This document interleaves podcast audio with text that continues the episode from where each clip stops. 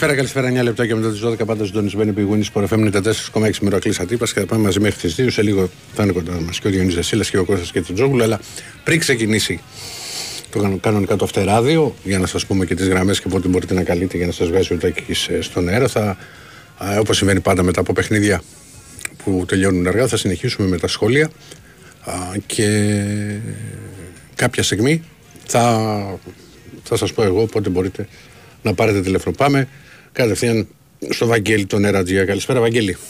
Καλησπέρα Ερακλή μου, καλησπέρα σε ανάγκη στους ακροατές μας. Ε, εντάξει, νομίζω ότι τελειώσαν όλα απόψε.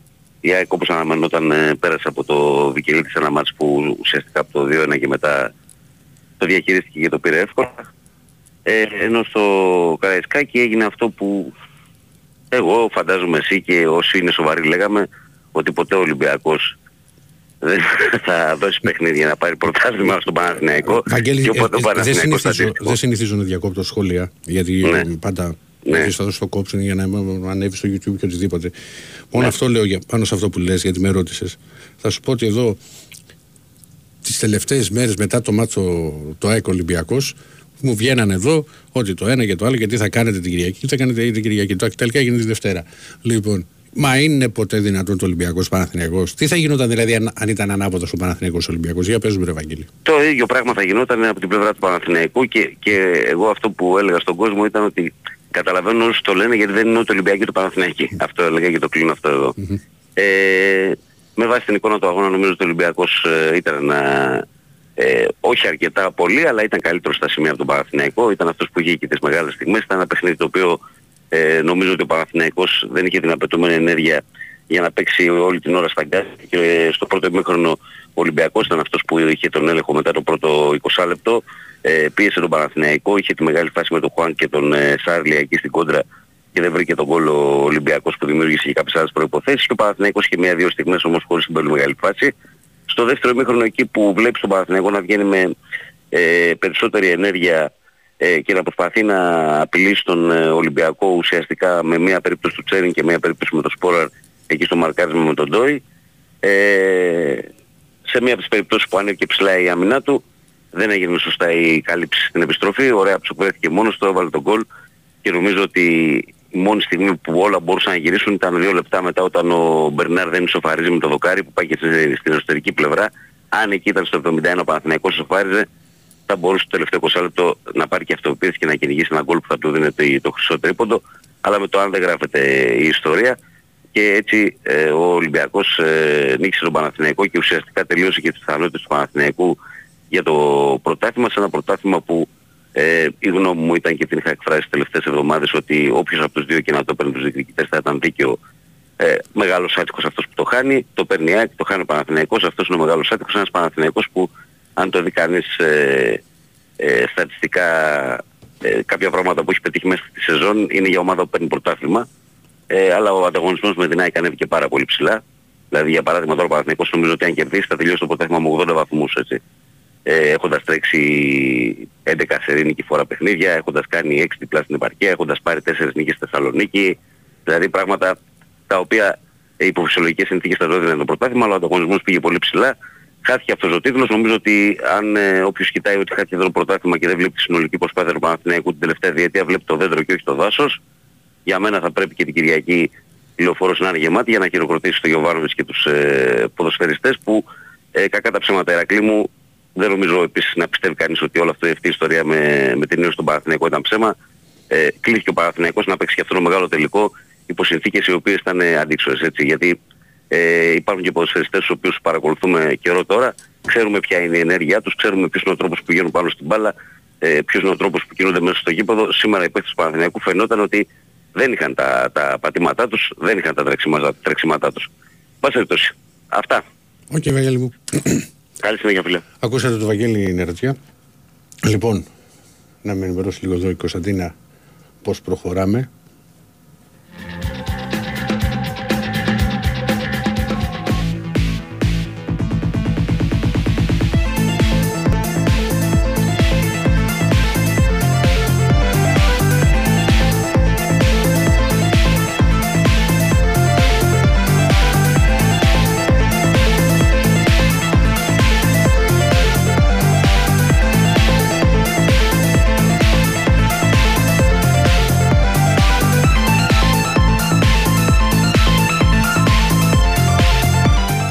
Λοιπόν, υπήρχαν και άλλα παιχνίδια, φυσικά όπως υπήρχε και το Βόλος Πάουκ. Και πάμε στο Δημήτρη του Τζορπατζόγλου. Καλησπέρα Δημήτρη. Γεια σου Ηρακλή, καλησπέρα. Καλησπέρα Δημήτρη.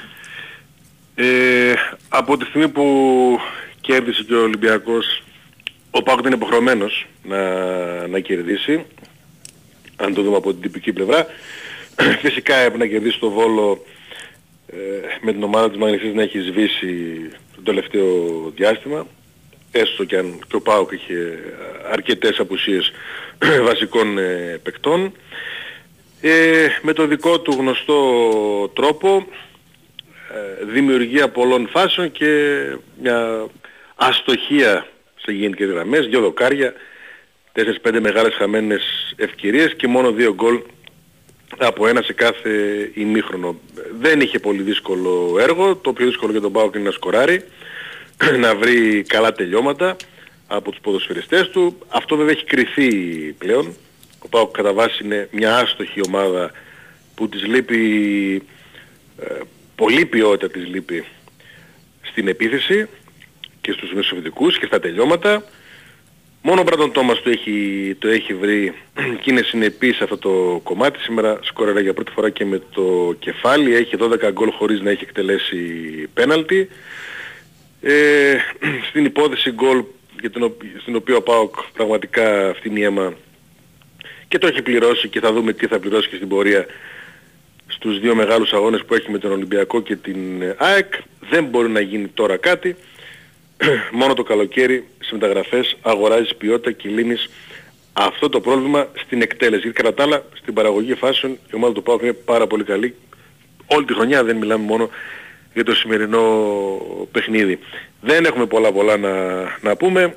Ήταν μια εύκολη νίκη με λίγα γκολ για τον ε, ΠΑΟΚ και τώρα μια εβδομάδα για να δούμε ποιοι γυρίζουν από όλους όσους απουσιάζουν, 6-7 βασικοί ποδοσφαιριστές, για να δώσει έναν τελικό την Κυριακή για την τρίτη θέση και έναν ακόμα αργότερα το Μάιο για το κύπελο. Έχει δύο ευκαιρίες να κάνει ένα, να φτιάξει το καλοκαίρι του ε, γιατί για τον ΠΑΟΚ εντάξει, και, και για τον ΠΑΟΚ του χρόνου είναι τεράστια υποχρέωση να μπει σε ευρωπαϊκό όμιλο και με το εισιτήριο στο Europa League είναι καλύτερες οι, οι προϋποθέσεις ε, για το καλοκαίρι αρχίζοντας και πιο αργά τα, τα παιχνίδια. Αυτά σε γενικές γραμμές. Ναι, Δημήτρη, Αύγουστο μήνα είναι το. ξεκινάει το. Στο Europa. Υπάρχει και ένα μικρό ενδεχόμενο Ναι. αν το κατακτήσει το conference το φετινό η Φιωρεντίνα ο Ε, δεν, είναι, δεν είναι Κυπελούχος και τόσο απιθανό, δηλαδή να πεις. ναι πρέπει να πάρει και ευρωπαϊκή θέση στην Ιταλία που παίζει τελικό κυπέλου Ε, είναι ένας συνδυασμός είναι ένα μικρό το ενδεχόμενο ο κυπελλούχος της Ελλάδας να παίξει play-off στο, στο Europa League και να είναι σίγουρα στους ε, όμιλους αλλά σε γενικές γραμμές είναι ένα πολύ καλύτερο εισιτήριο από την υποχρέωση που θα έχει στο Conference, ο τέταρτος και ο πέμπτος να κάνουν τρεις ε, προκρίσεις χωρίς λάθος το, το καλοκαίρι. Οκ. Έγινε Δημήτρη μου. Να σου πω, Ηρακλή. Καλή Λ- συνέχεια. Λοιπόν, άκουσα και το σχολείο του Τζορπατζόγλου και πηγαίνουμε στο Μανώλη του Μιζουράκη, ο οποίος βρίσκεται σε, σε μια Φιλαδελφία. Έλα, έλα Δημήτρη. Ε, Μανώλη, ναι, μπερδεύτηκα. Ναι, Ερακλή, έλα Ερακλή. Έλα Μανώλη. μου. Νέα Φιλαδέλφια, νομίζω εντάξει είναι ο όρος, ο τίτλος με θυσμένη πολιτεία νομίζω είναι λίγο ε, μικρός μπροστά σε αυτό που βιώνει η πόλη. Ε, τουλάχιστον τρεις, ίσως και παραπάνω, χιλιάδες κόσμου είναι μπροστά από το γήπεδο μπροστά από την Παπαρένα, το άγαλμα με τον Ατσάλινο ετώ και πανηγυρίζουν ε, αυτό το διαφαινόμενο πρωτάθλημα που έχει έρθει για την ομάδα του Ματίας Αλμέδα. Τώρα έχω έρθει λίγο πιο στην άκρη για να καταλάβεις για να ακούγομαι. Μμμ. Είναι γεμάτο όλο το, ο χώρος μπροστά από την Παπαρένα, η αερογέφυρα, η πεζογέφυρα μου καλύτερα. Μέχρι τα μαγαζιά πάνω της Δικαιλίας, προφανώς ε, κόρυνα ρίσματα συνεχόμενα από τα διερχόμενα αμάξια. Πριν από λίγο και όλες πριν από περίπου 20 λεπτά έφυγε το πούλμαν της ομάδας ώστε να πάει στο αεροδρόμιο να παραλάβει την αποστολή εν μέσω αποθέωσης.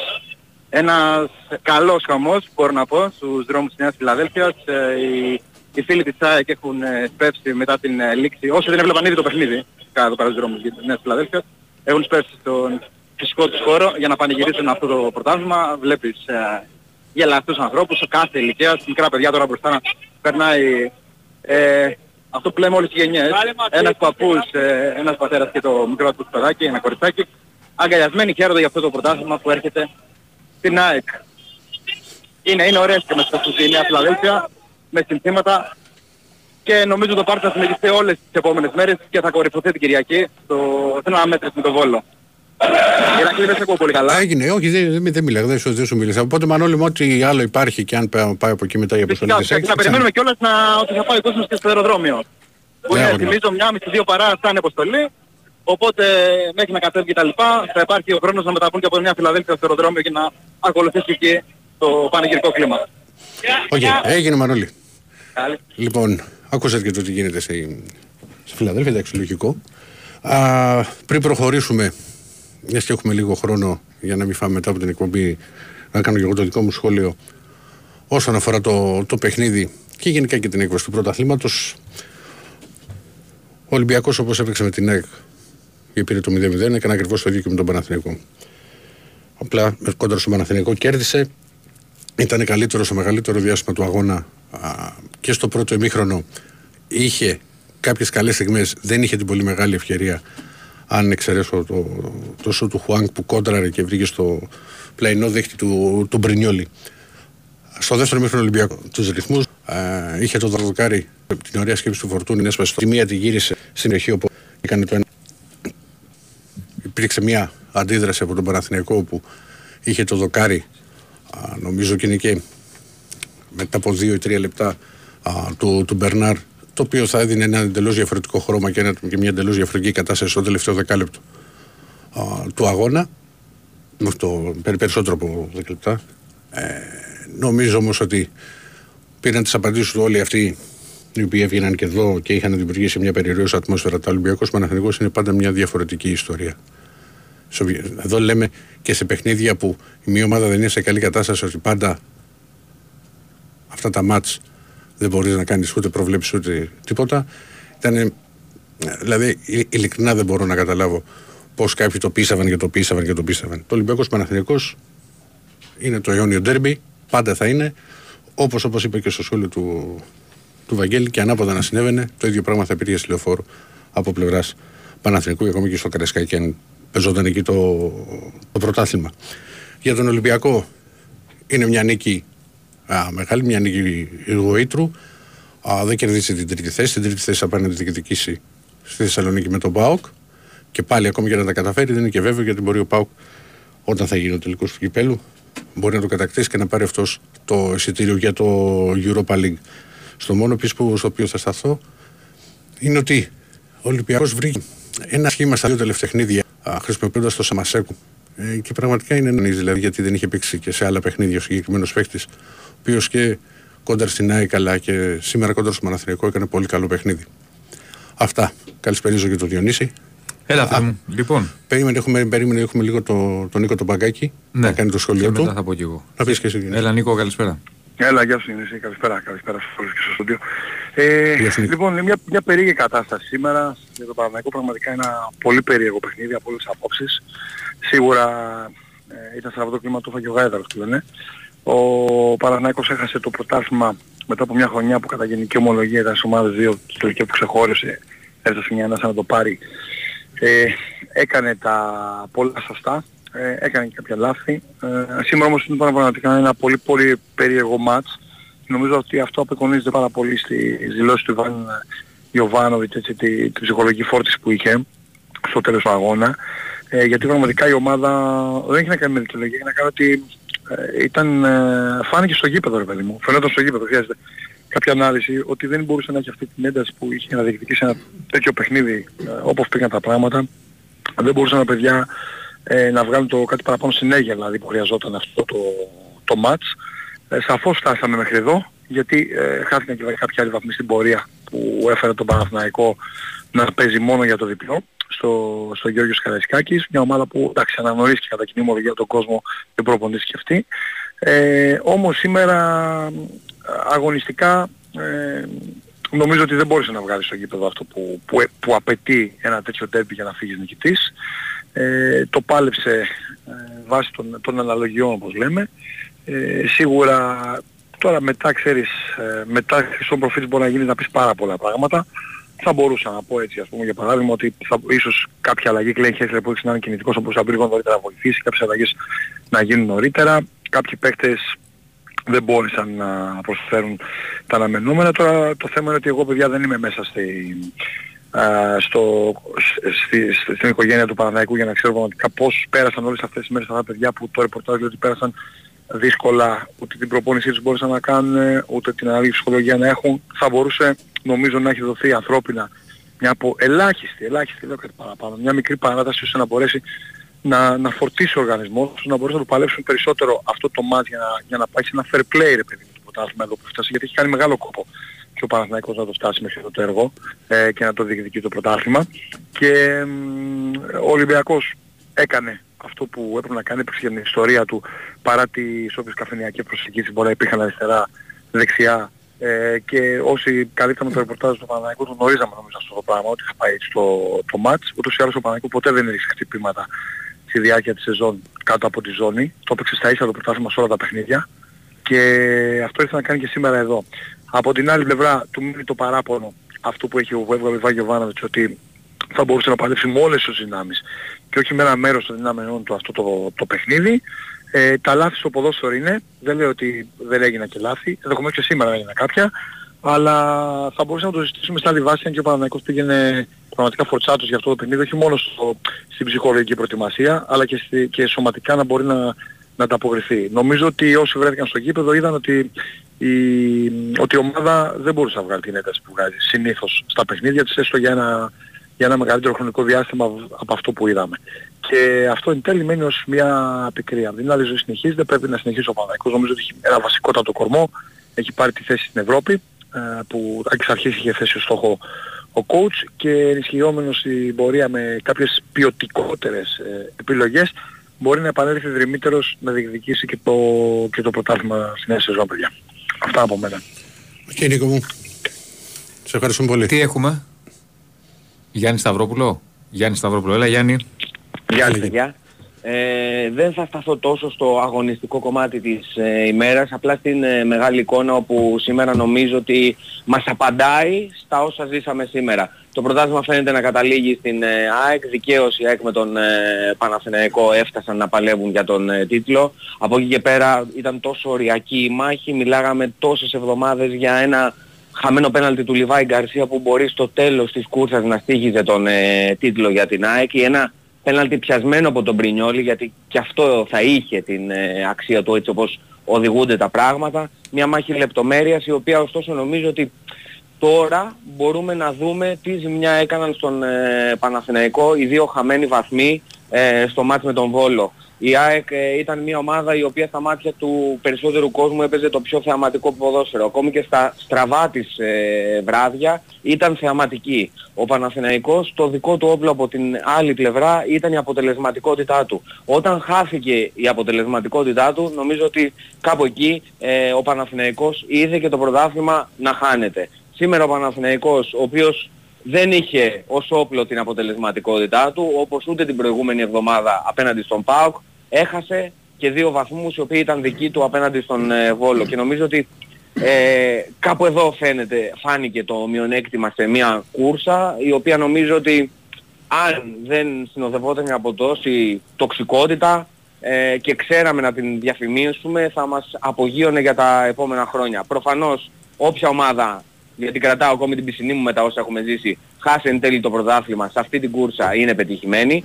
Ακόμη και ο Ολυμπιακός στο φινάλε που είδε ότι σήμερα και στις τελευταίες αγωνιστικές όταν συμπεριφέρεσαι με λογική στο ποδόσφαιρο, το ποδόσφαιρο είναι δίκαιο άθλημα και σε ανταμείβει. Από εκεί και πέρα, για να το κλείσω έτσι, επειδή στην Ελλάδα τίποτα δεν είναι αυτονόητο, ε, οι εμφανίσεις του Ολυμπιακού απέναντι σε ΑΕΚ και Παναθηναϊκό, τις δύο τελευταίες αγωνιστικές των play-offs, ε, είναι νομίζω παράσιμο στην ιστορία του. Και δεν το λέω επειδή είναι κάτι το οποίο πρέπει να μας δημιουργεί έκπληξη, το λέω απλά επειδή με τα όσα έχουμε ζήσει τις τελευταίες ώρες στην Ελλάδα, κοντεύουμε να ξεχάσουμε και να θεωρήσουμε ακόμη και στα πράγματα τα οποία πρέπει να είναι πάντοτε δεδομένα. Αυτά. Καλό βράδυ. Έγινε Γιάννη. Έγινε, Γιάννη. Λοιπόν, Ε, να πω κι εγώ. Έχουμε... Λοιπόν, έχουμε και Κέτσε. Έχουμε και τον κύριο Γερτζόγλου. Γεια σας κύριε. Καλησπέρα, καλησπέρα.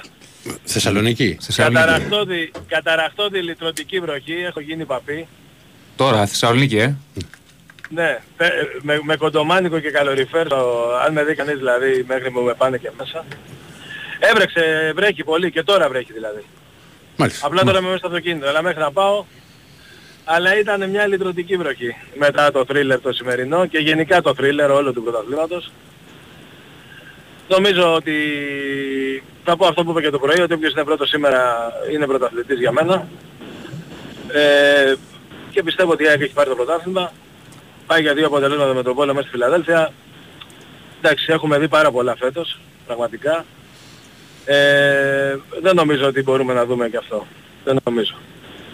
Πιστεύω ότι η ΑΕΚ πήρε το πρωτάθλημα μετά από μια πολύ σκληρή μάχη που κρίθηκε το ότι κρίθηκε σήμερα το λέει όλα, τα λέει όλα. Ε, σε ένα ντέρμπι. Εντάξει δεν κάνω σχόλια γιατί έκανα πριν. Ναι. Ε, υπάρχει ένα και στην Αθήνα πιστεύω εσείς βλέπετε και καλύτερα από μένα ίσως τι γίνεται, στη Φιλαδέλφια και όλο το βράδυ. Τώρα πηγαίνει ο κόσμος στο αεροδρόμιο, γύρω στη μία με μία μισή θα φτάσει η ομάδα και πιστεύω ότι θα είναι μια εβδομάδα γιορτής με αποκορύφωμα την Κυριακή. Να πω λίγο για τις δηλώσεις γιατί φαντάζομαι δεν θα έχει βγει κανείς να μιλήσει. Μίλησε πάρα πολύ ώρα ο Αλμέιδα, δέχτηκε πολλές ερωτήσεις. Ήταν μια μεγάλη μέρα και για αυτόν και για την ΑΕΚ. Ε, Παρ' όλα αυτά επιμένει και επέμενε ότι, ότι, ότι θα γιορτάσει, εντάξει πανηγυρίσει, είπε ότι πανηγυ- πανηγύρισε μέσα από την τήρια. Ε, είχε ζητήσει να μην, να μην ξέρουν στον πάγκο τι γίνεται στο άλλο μάτς. Ε, είπε ότι 10 λεπτά ε, μόνο το τελευταίο δεκάλεπτο του είπε ο βοηθός του ότι χάνει ο Παναθηναϊκός. Και μάλιστα είπε σε αυτό- γι' αυτό ότι ήταν ε, τα, χει- τα, χει- τα, τα χειρότερα 10 λεπτά της ζωής του. Ε, τα πιο αγωνιώδη να το πω έτσι. Ε, και έδωσε ραντεβού για την Κυριακή. Είπε πολύ ωραία πράγματα. Μίλησε και για τον πατέρα του. Τον έχασε από κορονοϊό πριν κάποιους μήνες ε, για τον κόσμο της ΑΕΚ, για την Ελλάδα. Αξίζει όποιος της δει να τη διαβάσει τις δηλώσεις. Ε, αυτά, να πάμε κατευθείαν σε γραμμές γιατί Ναι, με τα ναι, να σχόλια πω και εγώ δύο πράγματα. Έχει περάσει Ναι, πολλή ναι. ώρα. Λοιπόν, ε, τώρα για το μάτς δεν θα διαφωνήσω πολλά με τον Ηρακλή. Ε, ήταν καλύτερος στο μεγαλύτερο διάστημα του αγώνα ο, ο Ολυμπιακός. Πήγε να βγάλει μια αντίδραση ο Παναθηναϊκός εκεί με το δοκάρι του Μπερνάρ. Αν έμπαινε αυτό το γκολ μπορεί να είχαμε άλλο, να είχαμε ένα θρύλερ τέλος πάντων στο, στο φινάλε. Δεν μπήκε. Ε, είχε νωρίτερα μια ευκαιρία με τον Τζέριν ο Παναθηναϊκός που την έβγαλε ο Ντόι. Ενώ ήταν 0-0 νομίζω ήταν ακόμα. Ε, ε, συγγνώμη Διονύση, γιατί έχεις απόλυτο δίκιο γιατί ξέχασα να την πω. Ναι, Είναι πολύ μεγάλη η τοποθέτηση του Ντόι. Ντόι, ναι, ναι. Γιατί είναι σουτ που Πάει η αιστεία. πάει αστεία. Λοιπόν, ε, τώρα για το μάτς. Α, νομίζω ότι ξεκάθαρα φάνηκε ότι ήταν επηρεασμένη παίκτης του Παναθηναϊκού. Δεν το λέω ως μια δικαιολογία, αλλά ήταν μια πραγματικότητα. Όχι στον τρόπο παιχνιδιού, αλλά στο γεγονός ότι πώς έμπαιναν, με τι ένταση έπαιζαν, με τι στι μονομαχίε πώς πήγαιναν. Σίγουρα τους έχει επηρεάσει αυτό το οποίο ε, συνέβη. Σίγουρα υπάρχει μεγάλη στεναχώρια στον Παναθηναϊκό, στον κόσμο, σε όλους, δεν το συζητάμε, εδώ που έφτασε. Ε, από την άλλη, εγώ θα πω ότι το είχα πει και πριν κάνα τρίμηνο όταν με είχα ρωτήσει αν χάσει το πρωτάθλημα ο Παναθηναϊκός θα είναι επιτυχημένο ή απ- θα είναι επιτυχία ή αποτυχία. Και είχα πει ανάλογα πώς θα το χάσει. Το να χάσει ένα πρωτάθλημα στην πρώτη τελευταία αγωνιστική ε, είναι κάτι το οποίο κρίνεται στις λεπτομέρειες. Για μένα ο Παναθηναϊκός φέτος έχει κάνει υπέρβαση και γι' αυτό πέρα από τη στεναχώρια και την κριτική και προφανώς να γίνει καλύτερος στη νέα σεζόν, να βάλει ακόμη περισσότερη ποιότητα. Εννοείται αυτά είναι αυτονόητα. Θα πρέπει να χειροκροτηθεί αυτή η ομάδα. Ε, γιατί μιλάμε για μια ομάδα που ξεκίνησε ως τέταρτο φαβορή στο πρωτάθλημα, το πήγε μέχρι τέλους με τα δικά της όπλα, με τα δικά της δυνατά σημεία, με τις δικές της ε, αδυναμίες. Ε, και θα πρέπει και να χειροκροτηθεί και την Κυριακή στη Λεωφόρο, στο μάτι με τον Άρη, που για μένα πρέπει να είναι γεμάτο το γήπεδο. Α, και ε, μετά να πάμε στην επόμενη μέρα και στο σχεδιασμό για έναν ακόμη καλύτερο Παναθηναϊκό που θα είναι στα προβληματικά του Champions League, που θα πρέπει να βάλει μ, ακόμη περισσότερη ποιότητα και όλα αυτά τα οποία τα γνωρίζουμε. Α, υπάρχει το ξέσπασμα του Γιωβάνοβιτς, συνέντευξη τύπου, το ακούσατε προηγουμένως. Έχει απόλυτο δίκιο για μένα. Και έχει απόλυτο δίκιο και γιατί με αυτά τα πράγματα δεν παίζεις. Ε, και γιατί κακά τα ψέματα, και θα το πω δεν έχω κανένα πρόβλημα, υπήρχε μια χλέβη και μια. Δεν μπορώ να το καταλάβω αυτό από. Ακόμη και από επώνυμους το τελευταίο διάστημα ότι ο Παναθηναϊκός το κάνει ψέματα, όλο αυτό, γι' αυτό και ξέσπασε ο Γεβάνοβιτς.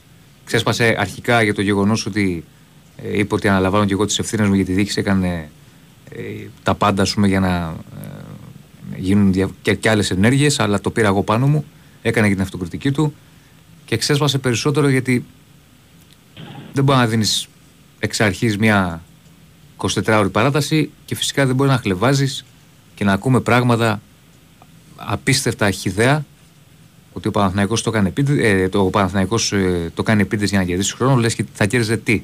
Που θα κέρδιζε ξεκούραση, λες και οι άλλοι δεν ξεκουράζονται μια μέρα που θα παίζουν, όλοι οι αγωνιστικοί πήρε μια μέρα μετά. Αστεία πράγματα, θα το ξαναπώ κατά την άποψή μου ως χιδέα, χωρίς να θέλω να δικαιολογήσουμε, ήταν καλύτερος Ολυμπιακός την ήττα του Παναθηναϊκού. Απλά λέω για όλη αυτή την ιστορία με τον COVID.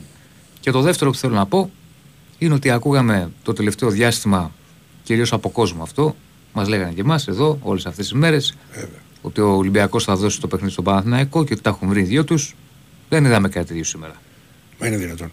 Οπότε Θυμάστε θέλω τι να λέγανε. δω όλοι αυτοί οι οποίοι έβγαιναν και μας χωνούσαν το δάχτυλο τις τελευταίες μέρες εδώ στην εκπομπή, αν θα βγουν και σήμερα. Να μας πούν τελικά πώς ε, συνέβη κάτι τέτοιο. Λοιπόν, μια χρονιά φτάνει στο τέλος της. Συγχαρητήρια στην ΑΕΚ. Εντάξει, και εγώ συμφωνώ με τον Κώστα ότι πρέπει να γίνουν παλαβά πράγματα για να αλλάξει κάτι. Δεν νομίζω τώρα ότι τελευταία αγωνιστική με τον Βόλο η ΑΕΚ θα χάσει το πρωτάθλημα. Συγχαρητήρια και στον Παναθηναϊκό για εδώ που έφτασε, γιατί ξαναλέω για μένα είναι υπέρβαση αυτό που έχει κάνει. Ε, εξ αρχής ο Γιωβάνος είχε θέσει ένα στόχο πρώτη-δεύτερη θέση. Ε, δεν καταφέρει να πάρει την πρώτη θέση. Σίγουρα είναι στενάχωρο εδώ που έφτασε για όλους. Στον Παναθηναϊκό το ξαναλέω. Ωστόσο, αυτό είναι το ποδόσφαιρο και συμφωνώ με κεραία με, τα, με τις δηλώσεις του προπονητή του Παναθηναϊκού και αυτό το ξέσπασμα. Εγώ δεν το έχω ξαναδεί έτσι, να σου πω την αλήθεια. Ε, για όλα αυτά τα οποία ζήσαμε τις τελευταίες ημέρες. Χωρίς ξαναλέω αυτό να αποτελεί μια δικαιολογία, είναι όμως μια πραγματικότητα. Μπορεί και υγιείς να ήταν οι παίκτες και με προπονήσεις και να έχαναν. Αυτό είναι το ποδόσφαιρο. Αλλά όλα τα υπόλοιπα και όλος αυτός ο χλεβασμός και οι ιστορίε για γρήγορου που ακούγαμε τις τελευταίες μέρες είναι μόνο ντροπιαστικά. Αυτά από μένα. Πριν. Ναι, το Ναι, θα πάμε ναι, σε ναι, γραμμές. θα πάμε σε γραμμές. λοιπόν, θα μου δώσεις και το δοσιαδάκι γιατί έχουμε και άγραφα. Διονύση. Α, ναι. Ναι, επειδή το έχεις δίπλα. Απλά να, μιας και τώρα που έχει τελειώσει και ξεκινάει κανονικά η ροή της εκπομπής. Τώρα εγώ που, που ο Ολυμπιακός τελικά ήταν- ήταν- έχεις εκεί τώρα την τρίτη θέση που. Άξε, εγώ καταλαβαίνω το καλό του ειστήριο ή οτιδήποτε, αλλά δεν έλαζω εύκολα απόψε εγώ. Να δει αφού ο Ολυμπιακός δεν πήρε το πρωτάθλημα. Ειλικρινά δεν υπήρχε θέμα, το, δεν με νοιάζει το ποιο, το ποιος θα το κατακτήσει. Θεωρώ πάντως Διονύση Ναι. και Κώστα φυσικά ότι ο Παναθηναϊκός άμα τα, τα δούμε όλα τα πράγματα, άμα τα δούμε λίγο ή τα δείτε κι εσείς με ψυχραιμία το ένα κομβικό σημείο στο πρωτάθλημα ήταν όταν είχε τη διαφορά των 8 και των 12 βαθμών ναι. που είναι πολύ μεγάλη Η διαφορά έναρξη του δεύτερου γύρου. είναι πολύ μεγάλη διαφορά για ελληνικό πρωτάθλημα δεν μιλάμε τώρα για καμπιονάτο ούτε για Premier League Ναι, ναι. λοιπόν, στα οποία μπορεί να γίνουν. Είναι οι δύο σερίγγελες που κάνει με Ιωνικό και, και Όφη, που αλλάζει η εικόνα. Ένα εκεί. Και ο Βόλος. Το δεύτερο είναι ο Βόλος. Το δεύτερο. Πες στο βόλο, δέχομαι αυτό που είχες πει και με το χαμένο πέρα και μετά Ναι. δεν ξέρεις πώς θα πήγαινε στο Χαριλάου Ναι, και ναι. είναι, είναι στην αρχή το playoff. Ναι, ναι. Το άλλο κομικό σημείο είναι ότι όταν ο Παναθηνικός έχει δύο παιχνίδια στη λεωφόρο με 20.000 κόσμο μέσα στην έδρα του, το ένα είναι με την ΑΕΚ, το οποίο κερδίζει και παίρνει το πρωτάθλημα. Δεν το κάνει. Και το μετά με τον Μπάουκ. Εντάξει, όσο ξαναπεί, αυτά είναι ντέρμπι τώρα στα ντέρμπι. Ε, σου λέω εγώ το Είναι το- στην έδρα Σου σου, ναι. λέω εγώ πώς τα βλέπω. Δηλαδή, δεν θες να πάρεις το πρωτάθλημα, πρέπει να Ναι, κάνει ναι. μεγάλες νίκες. Ναι. Και το δεύτερο ήταν πάει ο Ολυμπιακός, παίρνει το χ στη Φιλαδελφία και έχει το μάτς με τον Μπάουκ. Με νίκη εκεί, ο Παναθηνικός θα μπορούσε να έρθει στο Καρεσκάκι διαφορετικά γιατί θα, θα του κάνει ίδια ισοπαλία. ώρα, δεν το ήξερε. Ναι, δεν το έχεις. Ναι, Μα ναι. πρέπει να το κερδίσεις όμως. Ναι, ναι, ναι. Λες τι θα κάνει ο Ολυμπιακός. Δεν είναι ότι μα- μάθαιναν πώς πάει το Ναι, ματς. ναι, ναι. Και ας καθυστέρησε και τελείωσε πιο αργά Ναι, ναι. Το, το παιχνίδι με την ΑΕΚ. Νομίζω ότι αυτά είναι τα κομβικά. Το, το να φτάνεις να παίζεις ένα πρωτάθλημα στο Καραϊσκάκι με αδιάφορο Ολυμπιακό. Γιατί ο Ολυμπιακός αδιάφορο εντός εισαγωγικών. Γιατί δεν μπορεί να είναι ποτέ αδιάφορος Ολυμπιακός ντέρμπι με Παναθηναϊκό. Ποτέ. Χωρίς βαθμολογικό ενδιαφέρον, ρε παιδί. Ναι, Ήταν αυτό. μια δύο Ναι, ωραία, χωρίς Δεν βαθμολογικό διεκδικούσε το στόχο. τίτλο. Πήγαν τα πράγματα, Χω- δηλαδή ενώ ο Ολυμπιακός δεν είναι αδιάφορος. Ναι. Παίζει ακόμη, αυτή τη στιγμή ο Πα- ο Ολυμπιακός έχει αυτός ένα στόχο μπροστά του. Δηλαδή, εντάξει εσύ, καταλαβαίνω πώς το λέτε. ρε παιδί. Καταλαβαίνεις πως, ναι. ε, μα- Καταλαβαίνω και δεν, και δεν το λέω ότι... Μα το Ολυμπια- λες, μα ας ό,τι- πούμε, μα ούτε αφού κέρδισε ο ΠΑΟΚ, ό,τι- επειδή ό,τι είστε και να ψώνιο έρχονται. ή κάτι Όχι, ρε. τέτοιο. Καταλαβαίνω πώς το λες, έχεις δίκιο. Αλλά α- απλά παίζει ρόλο ακόμη και στο σχεδιασμός της χρονιάς. Δηλαδή είναι σημαντικό, δεν είναι της πλάκας το να βγει τρίτος κάποιος ε, φέτος. Βέβαια εντάξει, μπορεί τώρα να βγει τρίτος και στο τελικό... Ναι. Και είναι να το- και να το- και να το πάρει ο ΠΑΟΚ το τελικό, δεν το Μπορεί να ξέρεις. το πάρει ο ΠΑΟΚ και πάλι να Βεβαίως βγει είναι ο πρώτος, αλλά- σχεδιασμός, είναι ο σχεδιασμός της είναι, χρονιάς. είναι ένας στόχος. Αλλά ήταν αυτή η διομορφία, δηλαδή ότι Ό,τι και να γινόταν. υπάρχουν τρία αποτελέσματα στο ποδόσφαιρο, όποια και να έφερνε ήθελε το ίδιο αποτέλεσμα στη Θεσσαλονίκη. Αφού, Όποιο κέρ... και να ναι, έφερνε. αφού κέρδισε ο Πάουκ τον Βόλο. Αν είχε έρθει κάτι άλλο τώρα το σημερινό μάτσο ο Βόλος Πάουκ, Ναι, εντάξει, γινόταν απλά κουβέντα. επειδή το θεωρούσαμε δεδομένο ότι θα κερδίσει ο Πάουκ τον Βόλο, ε, γι, αυτό, γι' αυτό το λέω και Ε, εγώ. Και εν ολίγης το κλείνω. Ήτανε- Αδιάφορο παιχνίδι Ολυμπιακού Παναθηναϊκού δεν υπάρχει ποτέ. Ποτέ. Εντάξει, και αποδείχθηκε περίτρανα φέτος και πραγματικά χαίρομαι που δεν μπήκα σε αυτό το τέτοιο.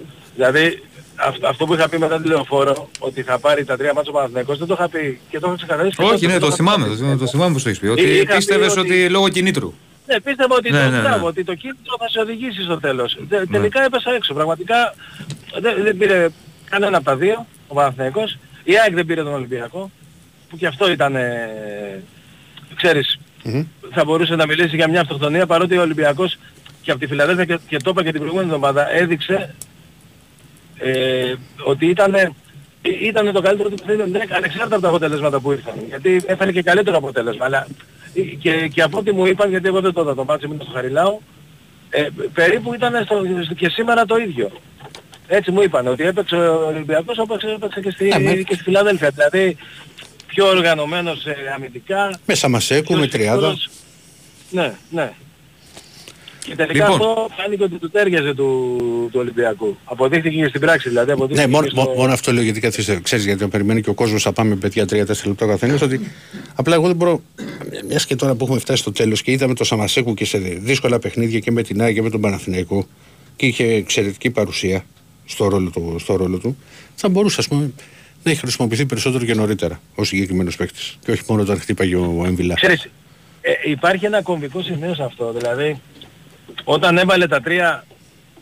Ε, ε, θυμάσαι είχαμε κάνει αυτή τη συζήτηση πολλές φορές, ρε παιδί μου, και έλεγα και εγώ ότι πίστευα ότι μια φορά στα Μασέκου Εμβιλά μπορεί να δουλέψει πολύ καλά. Αλλά όταν την έβαλε ο Μίτσελ στο κύπελο, πήγανε και όλα στραβά. Πήγαν όλα στραβά σε εκείνο το Έβαλε- ματς. Γλίστρησε από τον Και πρώτο. έβαλε- και- ναι. Έβαλε και το τρία αυτογκόλ. γκολ. Έβαλε και το Και το αυτογκόλ. εγκαταλείψαν όλοι, ναι, και το εγκαταλείψανε. Ενώ, ενώ θα μπορούσε να λειτουργήσει. Όπως φάνηκε μετά, έτσι, όταν Μμμ. ξανά γίνε. Ναι, δεν διαφωνώ. Έτσι φάνηκε. Λοιπόν, έχουμε το πιο γευστικό δώρο από τα άγραφα 1977, ένα χορταστικό τραπέζι δύο ατόμων με τα πιο λαχταριστά κρεατικά που τα Άγραφα 1977 σας προσφέρουν εδώ και 45 χρόνια. Άγραφα 1977. Ο πιο γευστικός γύρος της Αθήνας. Μπριζολάκια και εκπληκτικά σπιτικά μπιφτεκάκια της Κυρα-Λένη. Τα άγραφα 1977 έχουν την απάντηση στην ακρίβεια με χορταστικέ μερίδες και τίμιες τιμές. Τηλεφωνήστε τώρα στο 210 20 10 600 και ακούστε όλες τις προσφορές live. Άγραφα 1977 με τέσσερα καταστήματα. Δύο Σαββατίσια, ένα Συνιασμίτη και στο Γαλάτσι Βέικο 111 με άνετο πάρκινγκ. Στείλτε τώρα μήνυμα στο πλαίσιο μέσα της που βρίσκεται στην ενότητα live στο site του Big Wings FM, γράφοντας ονοματεπώνυμο και τηλέφωνο για να δηλώσετε τη συμμετοχή και να μπείτε στην κλήρωση που θα γίνει στις 2 παρα 5. Να απαντήσω μόνο στο Θάνα από την Νίκη γιατί το έχει στείλει τρεις φορές ότι δεν είναι γιατί το είδα μετά στο replay, νομίζω ότι καλύπτει τον Μπερνάρ στη φάση του δοκαριού. Ναι, ναι, και εγώ αυτό νομίζω. Λοιπόν, πάμε να ανοίξουμε ζαμέ. Χαίρετε. Ε, Νίκο μου θα σε πάρουν τηλέφωνο, εγώ δεν έχω στείλει το όνομά σου. Εγώ ξεχάστηκα σήμερα και θα το, θα το στείλω εγώ στη, στη γραμματεία που κέρδισε τα γράφα την Παρασκευή. Ναι, Εγώ είμαι. πάμε σύντομοι να είμαστε. Γιατί. Τρία-τέσσερα λεπτά, παιδιά, Μπράβο. δεν έχει. Έλα, Λευτέρη. Λοιπόν, παιδιά, δεν υπάρχει αυτό το σημερινό. Ημερώνει 49 κλείνω σήμερα. Πολύχρονος. Η ΑΕΚ παίρνει το Πολύ χρόνο. πρωτάθλημα. Ε, Δεν υπάρχει να μην το πάρει. Πρώτος στο Sport FM που βγαίνω, δεν έχω ξαναβγεί ποτέ. Γενέθλια ΑΕΚ πρωταθλητής. Παιδιά, δεν υπάρχει. Λοιπόν, ας αρχίσω με λίγο γκρίνια. Ο Βάλιος, τι εννοούσε στο σχόλιο Δεν Ότι έχουμε η ακούσει, ΑΕΚ ρε φίλε, δεν- τι είπε ο Βάιος. Μην Ε, αρχίσουμε μην τώρα αρχίζουμε αυτό έτσι τώρα, τώρα. το τι Πάμε, είπαμε στο έλα, κεφάλι. έλα, Λευτέρη, έλα. Μην αρχίζουμε τώρα τι είπε ο ένας, τι είπε ο άλλος. Πες τα δικά σου. Έλα. Ε, τα δικά μου λέω Διονύση. Δεν έχουμε ακούσει τι είπε ο Βάιος. Θες να πεις κάτι άλλο; Θες να μιλήσεις για την ΑΕΚ, για το παιχνίδι, για το πρωτάθλημα; Θες να πεις; Δεν έχουμε ακούσει τι έχει πει ο Βάιος, ρε Λευτέρη. Κακό είναι να πω. Άντε πάλι. Μα δεν το καταλαβαίνετε ρε παιδάκι μου. Πρέπει... Εντάξει παιδιά, καλό βράδυ. Καλό βράδυ. Γεια σου, Λευτέρη. Και πάλι Πολύ πολύχρονος. Για πάμε παρακάτω. Χαίρετε. Ναι, Ναι, εγώ μιλάω. βεβαίως. Ναι. Καλησπέρα παιδιά, Δημήτρης από Γεια Πατήσια, σου, Παναθηναϊκός. Γεια σου Δημήτρη. Ήθελα να πω ότι είμαι πολύ περήφανος για την ομάδα μου. Μμμ. Ε, γιατί κατά τη γνώμη μου ηθικά πρωταθλητής είναι ο Παναθηναϊκός. Ε, απέδειξε ότι τα παιχνίδια παίζονται μέσα στο γήπεδο, είτε τα χάνεις είτε τα κερδίζεις. Και ήθελα να πω κάτι ας πούμε ότι ε, όταν ε, θα ήταν καλό αν υπάρχει κράτος δεν ξέρω τώρα που διαλύθηκε η Βουλή για τις εκλογές αν υπάρχει Υπουργός Υγείας, Υπουργός Αθλητισμού. Δεν ξέρω εσείς θα μου πείτε υπάρχει; Υπάρχει, Ε, φυσικά, ναι. υπάρχει. Θα έπρεπε όπως παρεμβαίνει σε άλλα θέματα να παρέμβει και εδώ και να μην έχουμε αυτή τη,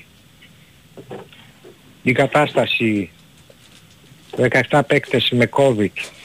Όσοι ήταν τέλος πάντων 10, 11, 17 να υποχρεώνονται όπως είπε και ο κύριος Γιωβάνοβιτς να παίξουν ένα παιχνίδι δίχως αύριο στην κατάσταση που υπάρχει και να υποχρεώνονται να θέσουν σε κίνδυνο την υγεία τους και τη ζωή τους ακόμα.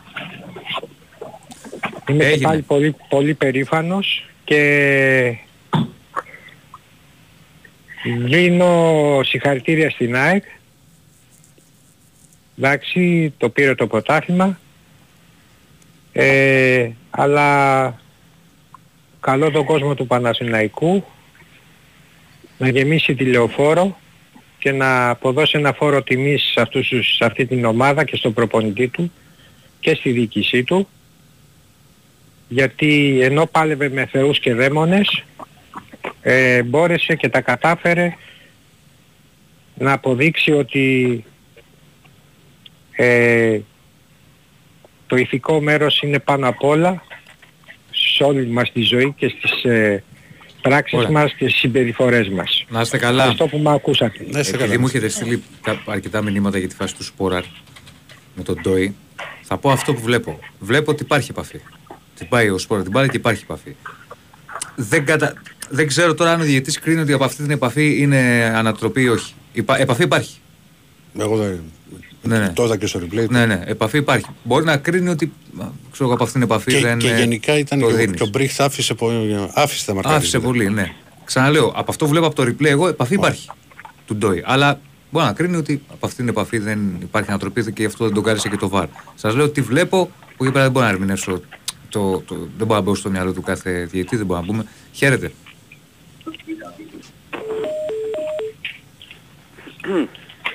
Καλησπέρα. Καλώς τον. Τι κάνετε; Γεια σου Μάρκο. Όπως καταλαβαίνετε, σήμερα ο Μάρκος στον 7ο ουρανό. Κώστα, Έλα Μάρκο, τι κάνεις είσαι φίλε μου; καλά, όλα καλά; Δώσε το Θεό. Μπράβο. Τώρα μόλις Λοιπόν, τολμώ να πω κι εγώ τη λέξη πρωτάθλημα. Θέλω να πάω στο μετά. αεροδρόμιο. Που Τολμώ κι εγώ να πω τη λέξη πρωτάθλημα, γιατί αν είχατε προσέξει όλη τη σεζόν δεν έλεγα ούτε για φαβορή, ότι, ότι ούτε και τα διπλά που είχαμε κάνει σε Καρεσκάκη και Τούμπα είχα πει ποτέ είμαστε φαβοροί, διότι ήξερα τις δυσκολίες αυτού του πρωταθλήματος. Είναι ένα από τα καλύτερα πρωταθλήματα που έχω ζήσει ας πούμε στις τελευταίες δεκαετίες, δεν λέω όλη μου τη ζωή, εντάξει. Αλλά οι δύο καλύτερες ομάδες κατά τεκμήριο πήγαν στήθος με στήθος. Όποιος και είτε ο Παναθηναϊκός τώρα που βγαίνει δεύτερος, είτε εμείς, πιστεύω ο δεύτερος θα τελείωνε το- αυτό το πρωτάθλημα χωρίς γκρίνια. Δηλαδή, θα, όπως θα χειροκροτήσει ο κόσμος του Παναθηναϊκού Ε, ε, την ομάδα Εσωτερική του. γκρίνια να είσαι. Ε; Τι λες; χωρίς γκρίνια ας πούμε... Εσωτερική, εσωτερική γκρίνια. Εσωτερική, ναι. Δηλαδή όπως θα χειροκροτήσει ο κόσμος του Παναθηναϊκού πιστεύω την Κυριακή την ομάδα, έτσι θα χειροκροτάγαμε και εμείς ερχόμαστε δεύτεροι, διότι και οι δύο Ναι, έτσι πρέπει να χώροι, είναι, ας γιατί πούμε, μιλάμε για κάτι το οποίο κρίθηκε στη λεπτομέρεια. Μπράβο. Ε, και οι δύο Έπεσε ο χώροι Κώστας. και οι δύο οργανισμοί τελειώνουν Ο Κώστας γεμάτοι. πρέπει να πεις. Ναι, έλα, Ναι, μα ο Κώστας δεν έπεσε, είναι όχι εγώ. Ναι. Λοιπόν και οι δύο χώροι ας πούμε τελείωσαν γεμάτοι ας πούμε τη, α, ποδοσφαιρικά και οι δύο κόσμοι και του Παναθηναϊκού και της ΑΕΚ. Τώρα για να λέμε την αλήθεια η ΑΕΚ οπωσδήποτε έπαιζε το πιο ελκυστικό ποδόσφαιρο χωρίς να θεωρώ ότι ο Παναθηναϊκός έπαιζε αντιποδόσφαιρο.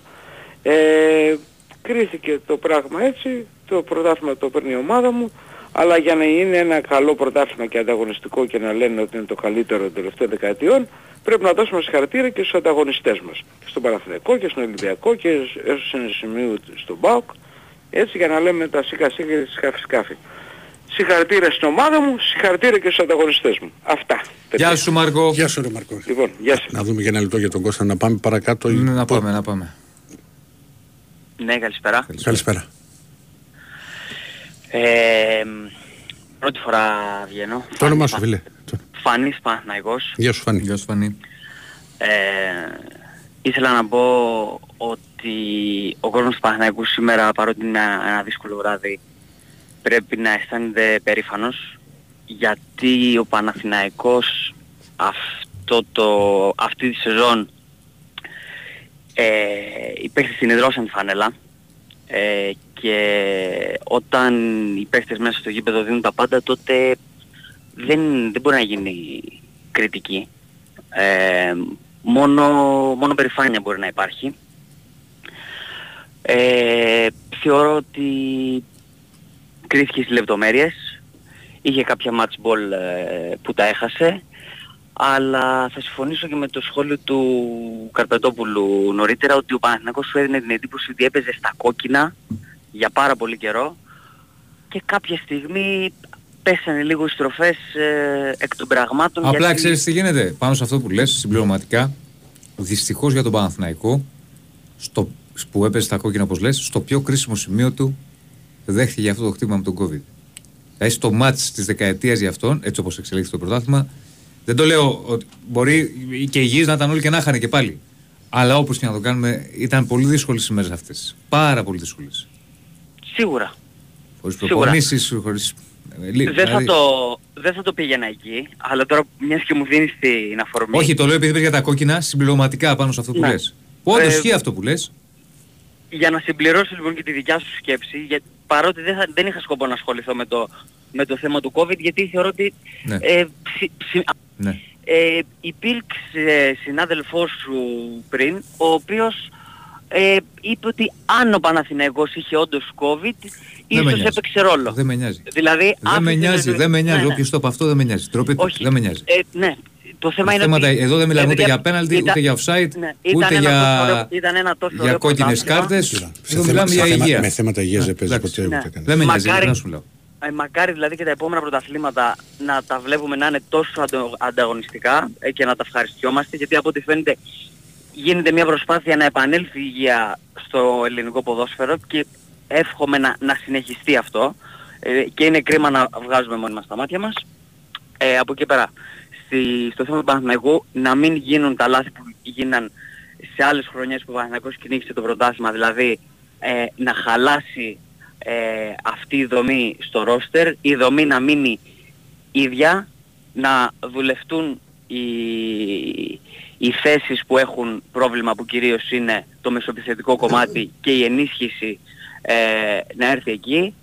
Ε, λευκή επιταγή στο στρατηγό Γιωβάνοβιτς, ο οποίος αναγέννησε ένα Παναθηναϊκό από τις τάχτες του και μπορούμε να κάνουμε πάρα πολύ λίγη κριτική στον άνθρωπο ε, που έχει παρουσιάσει αυτό το σύνολο και που εκ των πραγμάτων ε, έχει πάει στο 8 του Champions League με τον ΑΠΟΕΛ. Δεν μπορώ να κάνω κριτική για το αν βάζετε νωρίς ή αργά εγώ ε, σε αυτόν τον άνθρωπο. Μόνο στήριξη. Ε, και κλείνοντας, ένα τελευταίο, ε, θεωρώ ότι κάποια στιγμή πρέπει να βγει και ο διοικητικός ηγέτης του Παναθηναϊκού και να κάνει μια αυτοκριτική γιατί καλά τα μπόνους αλλά όταν η ομάδα ήταν μπροστά με 10 βαθμούς και 12 όσους ήταν το Γενάρη ε, Εντάξει, θα έχουμε, ψάχναμε. να, ναι, να βγει να μιλήσει, οκ, αλλά το έχω ξαναπεί ότι.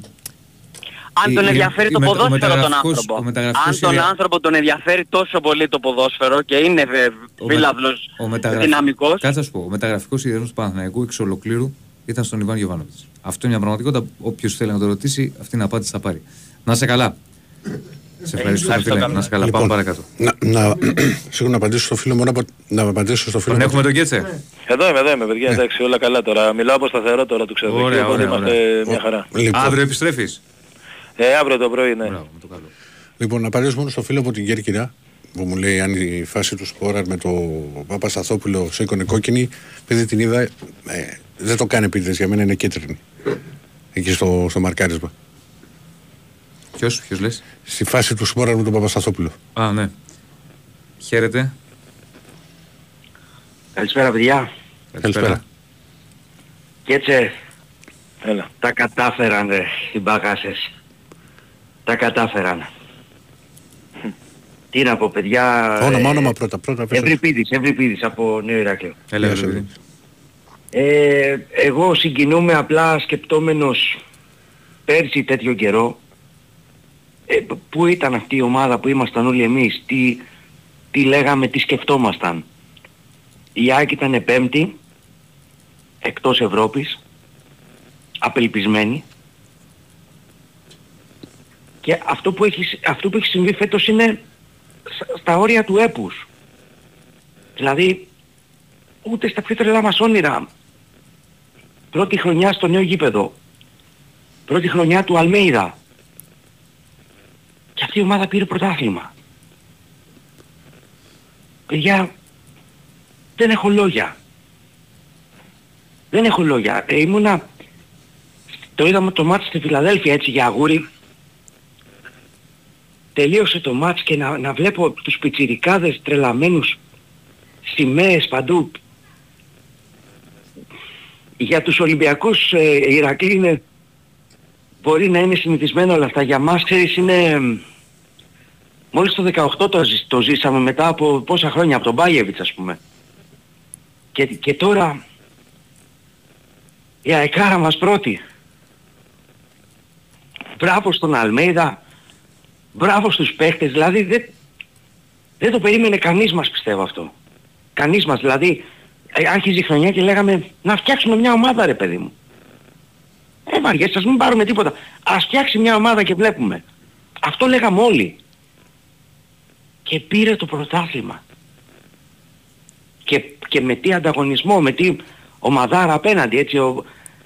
Αυτό που έκανε ο Παναθηναϊκός, παιδιά, δεν υπάρχει υπέρβαση που έκανε ο Παναθηναϊκός φέτος. Δεν ξέρω αν το έχετε δει, ο Παναθηναϊκός έχει φέτος την πέμπτη επίθεση στο πρωτάθλημα. Με την πέμπτη επίθεση στο πρωτάθλημα έχασε το, ε, το έχασε προτελευταία αγωνιστική. Αυτό που έχει καταφέρει ο Παναθηναϊκός είναι ακόμα μεγαλύτερο έπος. Για μένα. Γιατί κατά κοινή ομολογία είχε ρόστερ χα- ε, χαμηλότερο βεληνικούς από την ΑΕΚ. Όχι χαμηλότερο βεληνικούς, πώς θα το πω. Ε, μικρότερο μ, βάθος μωρέ. Δεν είχε, δεν είχε το βάθος της ΑΕΚ ο Παναθηναϊκός. Παρ' όλα αυτά, κούτσα κούτσα, με, με τις δυνάμεις του, με, με, ό,τι, με ό,τι είχε ας πούμε, ήρθε ως εδώ. Ένα μεγάλο μπράβο και, στο, και στους χαμένους από μένα. Τον, τον Ευρυπίδη, τον AXG. Γιατί πρέπει να τα λέμε. Έγινε. Η αξία του ηττημένου δοξάζει τον νικητή. Έγινε Ευρυπίδη. Να σε καλά, Ευρυπίδη, σε ευχαριστούμε, φίλε μου. Να σε καλά. Πριν πάμε στο διάλειμμα, λοιπόν, δύο, δύο πραγματάκια σε μηνύματα, φυσικά και τα προηγούμενα, ρε φίλε, που απλά ο Ολυμπιακός ήταν πολύ πιο μπροστά. Ξέρεις, στη, και στη βαθμολογία και οτιδήποτε. Το ότι δεν ήταν σε ένα βασικό δεν σημαίνει ότι δεν ήταν και ωραίο. Εντάξει, απλά είμαστε εμείς οι Ναι. 20 βαθμούς μπροστά. Ε, και, ένα, και ένα άλλο ήθελα να απαντήσω, ρε γαμό, το λέω, είναι πάρα πολλά τα μηνύματα, τα οποία Ας, α, που με ρώτησε ένας για το παιχνίδι. Τι- Δεν έχω τίποτε. Το ότι δεν ήταν σε ένα βασικό δεν σημαίνει ότι δεν ήταν και ωραίο. Εντάξει, απλά είμαστε εμείς οι Ναι. 20 βαθμούς μπροστά. Ε, και, ένα, και ένα άλλο ήθελα να απαντήσω, ρε γαμό, το λέω, είναι πάρα πολλά τα μηνύματα τα οποία. Ας, α, που με ρώτησε ένας για το παιχνίδι, τι- δεν έχω δει Άρια, έχω δει μόνο το, το πέναλτι, το οποίο είναι πέναλτι, γιατί του παίρνει τα πόδια, ο- και, το, και την ισοφάριση της ΣΑΕΚ, το, το γκολ Φανεφέρτ. Γιατί που με ρωτάς για το Κουέστα, νομίζω ότι στο 1-1 φέρει μια ευθύνη ο Κουέστα. Πάμε πέφτει, αργά- διάλειμμα. πέφτει αργά. Πάμε Έτσι όπως το, διάλειμμα. το 1-2 δεν το έχω δει. Και επιστρέφουμε. Η Winsport FM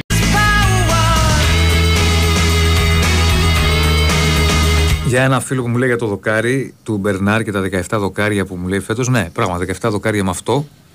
Που λέει δοκάρι μέσα μάγκας, δοκάρι και έξω δάγκας. Έτσι είναι το ποδόσφαιρο, φίλε μου. Δοκάρι και μέσα γίνεσαι μάγκας. Τα λέει ο έμεινο γυρά δοκάρι και έξω γίνεσαι κάτι άλλο από μη. Αλλά έτσι είναι το, το ποδόσφαιρο. Πράγματι είναι πολλά τα δοκάρια. Πάντως, και ήταν, Για το και Παναθηναϊκό. ομολογουμένως είναι γεμάτο δοκάρι. Όπως, κα- Ήταν- γεμάτο, ήταν ωραία το Όπως προσπάθεια. γε- γεμάτο δοκάρι είναι και το, το, το Ολυμπιακού. Του Εμβιλά. Ο Εμβιλά Που δεν είναι. γυρίζει, Ο παίρνει Εμβιλά τα δεν φάλτ. είναι. Ναι. Ο Εμβιλά. Λοιπόν. Ρίγη στη ρίζα εντελώς. Και δεν, έπεσε ο Πρινιόλη, δεν μπορούσε να τη, να τη βγάλει. Λοιπόν, πάμε στους φίλους, τι κάνουμε. Συνεχίζουμε. Στέλνετε. Α, ένα λεπτάκι να διαβάσω και ξανά τα άγραφα, γιατί είναι δύο αναφορές. Λοιπόν, έχουμε και λέμε τα, το πιο γευστικό δώρο από τα άγραφα 1977, ένα χορταστικό τραπέζι δύο ατόμων με τα πιο λαχταριστά κρεατικά που τα άγραφα 1977 σας προσφέρουν εδώ και 45 χρόνια. Άγραφα 1977. Ο πιο γευστικός γύρος της Αθήνας, μπριζολάκια και τα εκπληκτικά σπιτικά μπιφτεκάκια της Κυρα-Λένης. Τα άγραφα 1977 έχουν την απάντηση στην ακρίβεια με, χορτικές- με χορταστικές μερίδες και τίμιες τιμές. Τηλεφωνήστε τώρα στο 210-20-10-600 και ακούστε όλε τι προσφορέ live. Άγραφα 1977 με τέσσερα καταστήματα. Δύο στα Πατήσια, ένας στη Νέα Σμύρνη και στο Γαλάτ Βέικο 111 με άνετο πάρκινγκ. Στείλτε τώρα μήνυμα στο πλαίσιο messages που βρίσκεται σε ενότητα live στο site του Big Wings Sport FM, γράφοντας ονοματεπώνυμο και τηλέφωνο για να δηλώσετε τη συμμετοχή και να μπείτε στην κλήρωση που θα γίνει στις 2 παρα 5 όπως κάνουμε πάντα σε κάθε εκπομπή. Λοιπόν, για πάμε. Χαίρετε. Ναι. Ναι. Ναι, καλησπέρα. Καλησπέρα. Λοιπόν, από την Κιτρινόμαυρη Νέα Φιλαδέλφια παίρνουμε. Ναι. Θέλω να πω μια λέξη σήμερα. Όνομα, φίλε. Πρώτα απ' όλα. Κώστας από Νέα Φιλαδέλφια, είμαστε πέντε φίλοι. Εδώ πάμε αεροδρόμιο τώρα. Ναι. Να, να πανηγυρίσουμε με, με, με την ομάδα μαζί. Μία λέξη θέλω να πω. Και να μου πείτε άμα ήθελε σήμερα και για, και για όλο το πρωτάθλημα. Είναι δίκαιη η πρωταθλήτρια η ΑΕΚ, ναι ή όχι; Εδώ που φτάνει. Θα σου πω. Η ΑΕΚ έπαιξε κατά την άποψή μου το πιο θεαματικό ποδόσφαιρο. Το έχω ξαναπεί. Ε, ο Παναθηναϊκός είχε άλλα όπλα. Δεν είχε τόση ποιότητα όσο η ΑΕΚ μπροστά.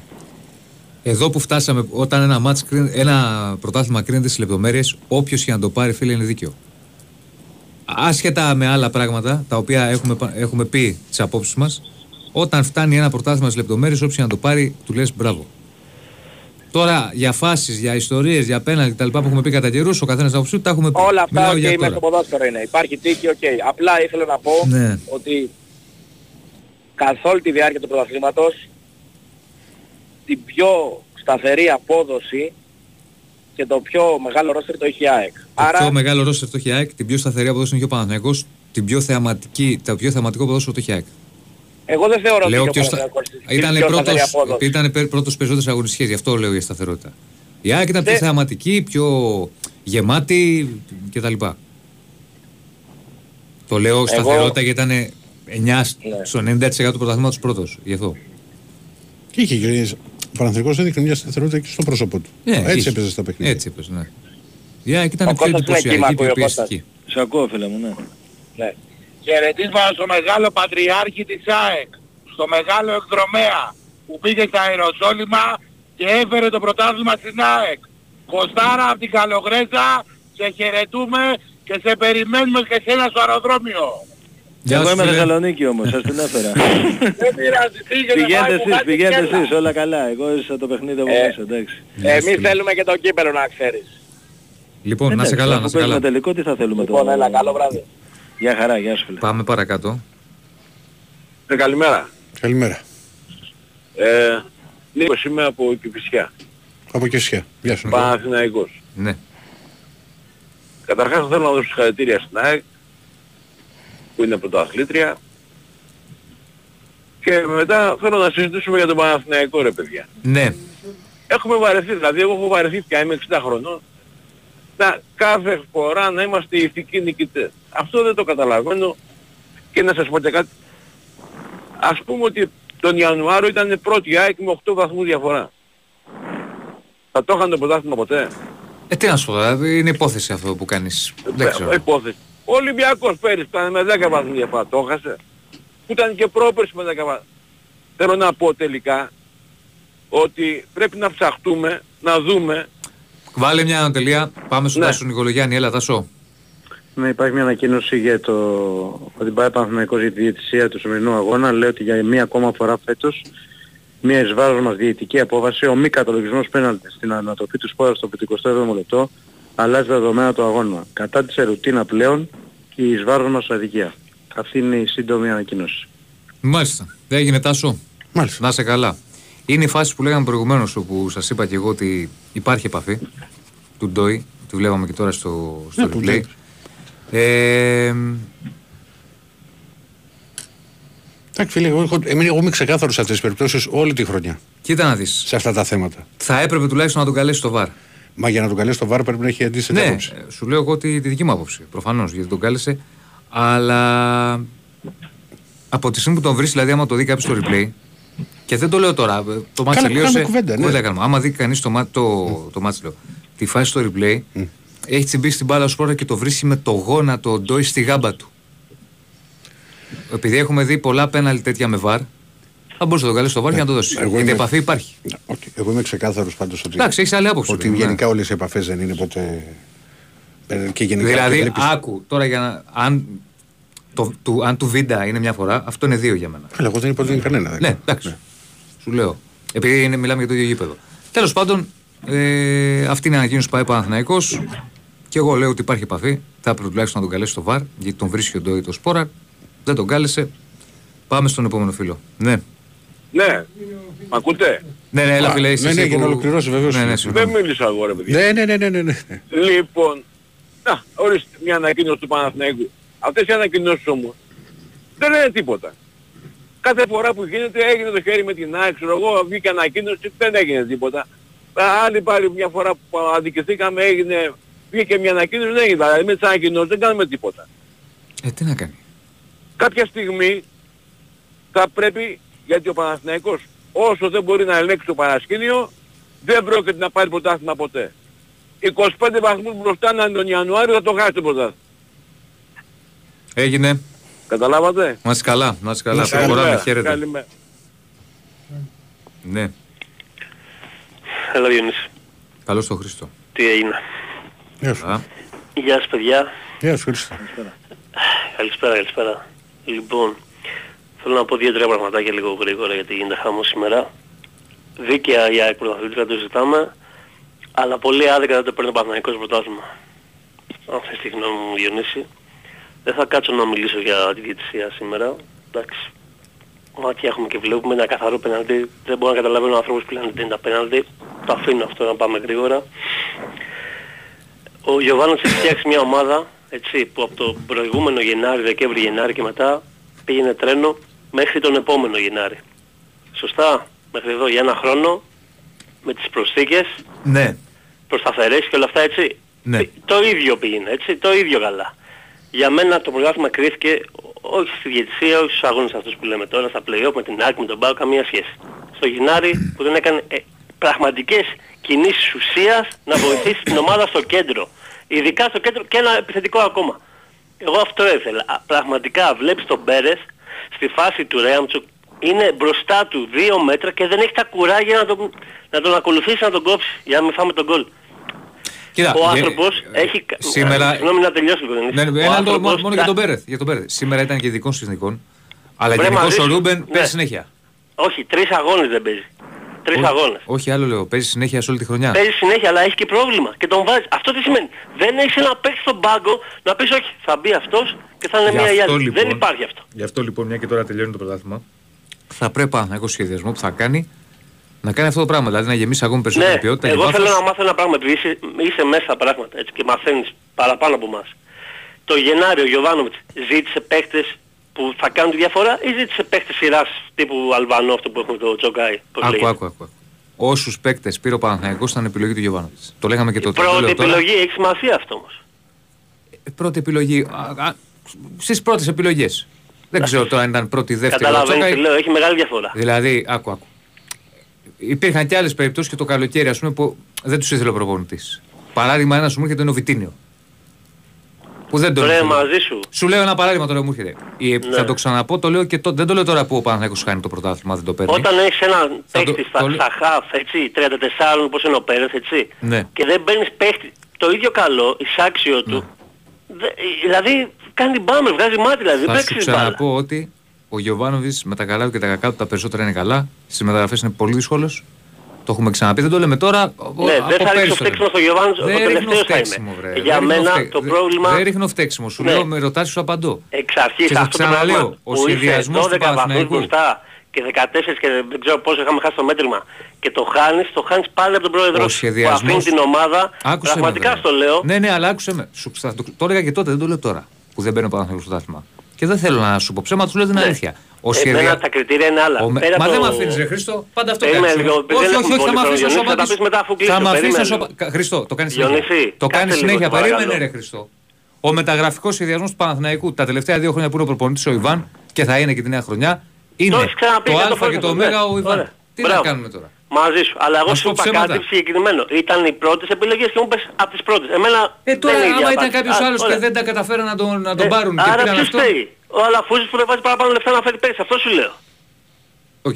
Θα φέρεις παίκτης, θα κάνεις διαφορά ρε Διονύση. Τι θα Ναι, φέρεις. ρε αδερφέ, αλλά σου λέω ότι ο σχε- δεν έχει να κάνει με χρηματικό πλέον στον Παναθηναϊκό. Δεν είναι χρηματικό πλέον το θέμα στον Παναθηναϊκό. Πραγματικά σε ε, ρωτάω. Κάποτε νομίζω ήταν. Δεν Κάποτε ήταν. καταλαβαίνόμαστε τώρα. Ε, δεν οκ. καταλαβαίνόμαστε. Γιατί σου λέω Εντάξει, ότι δεν και είναι. άποψή σου, εγώ που θέλω να δω τον Παθηνικό Πρωταθλητή, διαφέρει η άποψή μου. Ρε Διονύση, Εγώ θα τι κάνουμε θέλω τώρα. να τον δω, πέμπτο. Όταν βλέπεις ένα φοβερό πρωτογύρο, Μα τι δεν μου του λέει, δίνεις ρε λευκή Χρήστο. πιταγή ρε φίλε να Άκου, πάτε όποιο Χρήστο, παίχτη θέλει. άκου, Σοβαρά άκου, μιλάμε άκου, τώρα. Χρήστο, γιατί είναι, είμαστε ακόμα πολύ νωρίς και έχουμε ολόκληρο το καλοκαίρι μπροστά μας.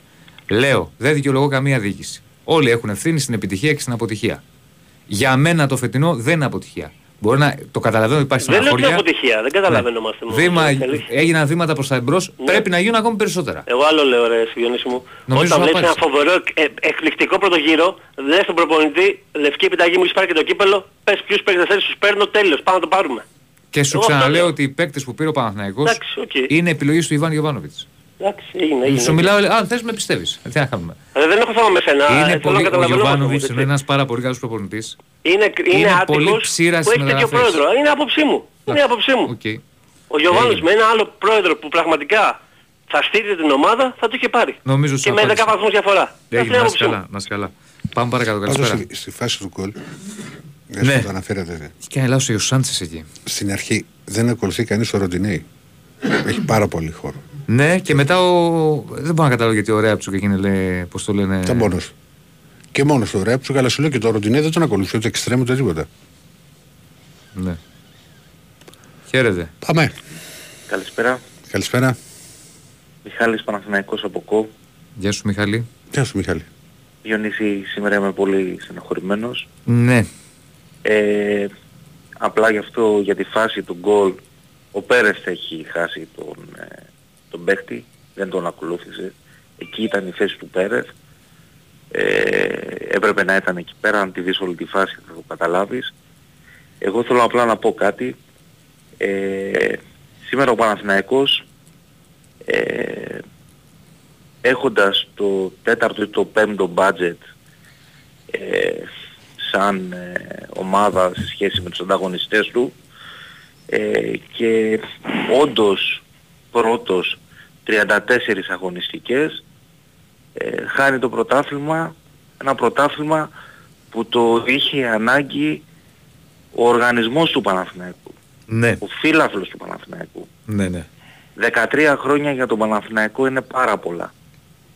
Και πραγματικά αυτό που με στεναχωρεί πάρα πολύ και νομίζω το καταλαβαίνεις πόσο στεναχωρημένος είμαι, όπως και οι περισσότεροι υγιείς Παναθηναϊκοί, είναι ότι δεν αξίζει και για αυτόν τον άνθρωπο τον Γιωβάνοβιτς. Δηλαδή όχι μόνο για τον Παναθηναϊκό.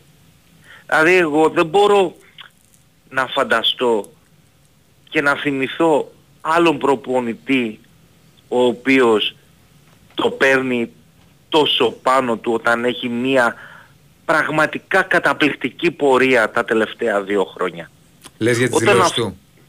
Όταν αυτός ο άνθρωπος από, από παρείες που ήμασταν μας έκανε να ξαναχαμογελάμε. Μας, ξα... μας έκανε να γεμίσουμε το γήπεδο.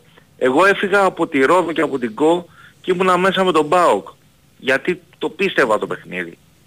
Ε, θέλω να σου πω, αυτός ο άνθρωπος, παρότι ότι μόνο επιτυχημένος είναι, βγήκε σήμερα στη συνέντευξη τύπου δακρυσμένος και είπε ότι νιώθει απέσια με Φορτισμένος, τον... φορτισμένος, φορτισμένος. Πολύ Νιώθει απέσια με τον εαυτό του. Γιατί, γιατί αναγκάστηκε λέει να διαλέξει ανάμεσα στην υγεία των παιχτών του και στα όνειρά τους. Ναι. Έτσι. Ήταν φοβερά εκνευρισμένος με όλο αυτό το οποίο έχει γίνει. Δεν και, είναι Και δυνατόν. δικαιολογημένα και ήταν και φοβερά εκνευρισμένος, το είπε κιόλας με το γεγονός ότι υπήρχε και από δημοσιογράφους κοροϊδία για αυτό το θέμα. Με υπονομένα Ακριβώς. και τα λοιπά. Το είπε δηλαδή και ο ίδιος. Και από Ακριβώς. συναδέλφους. Δεν Λέει, είναι δυνατόν. «Ε, δεν εγώ, είναι δεν- δυνατόν. εγώ δεν τον έχω ξαναδεί έτσι.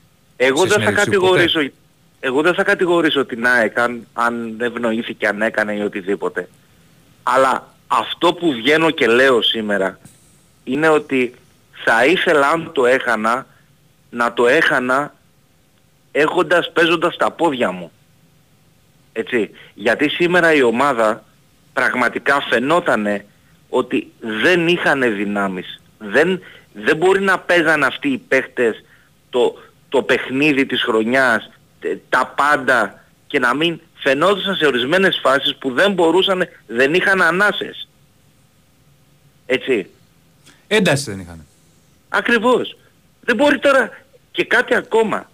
Ο κάθε εργαζόμενος και επειδή έχω μια θέση διευθυντική, έτσι, ο κάθε εργαζόμενος που δηλώνει στην εργασία του ότι είναι ασθενής, αν έρθω εγώ σαν εργοδότης και τον βάλω να δουλέψει στην ασθένειά του, έτσι, και πάθει κάτι, έχω ευθύνη. Έτσι. Λοιπόν, Έγινε φίλε.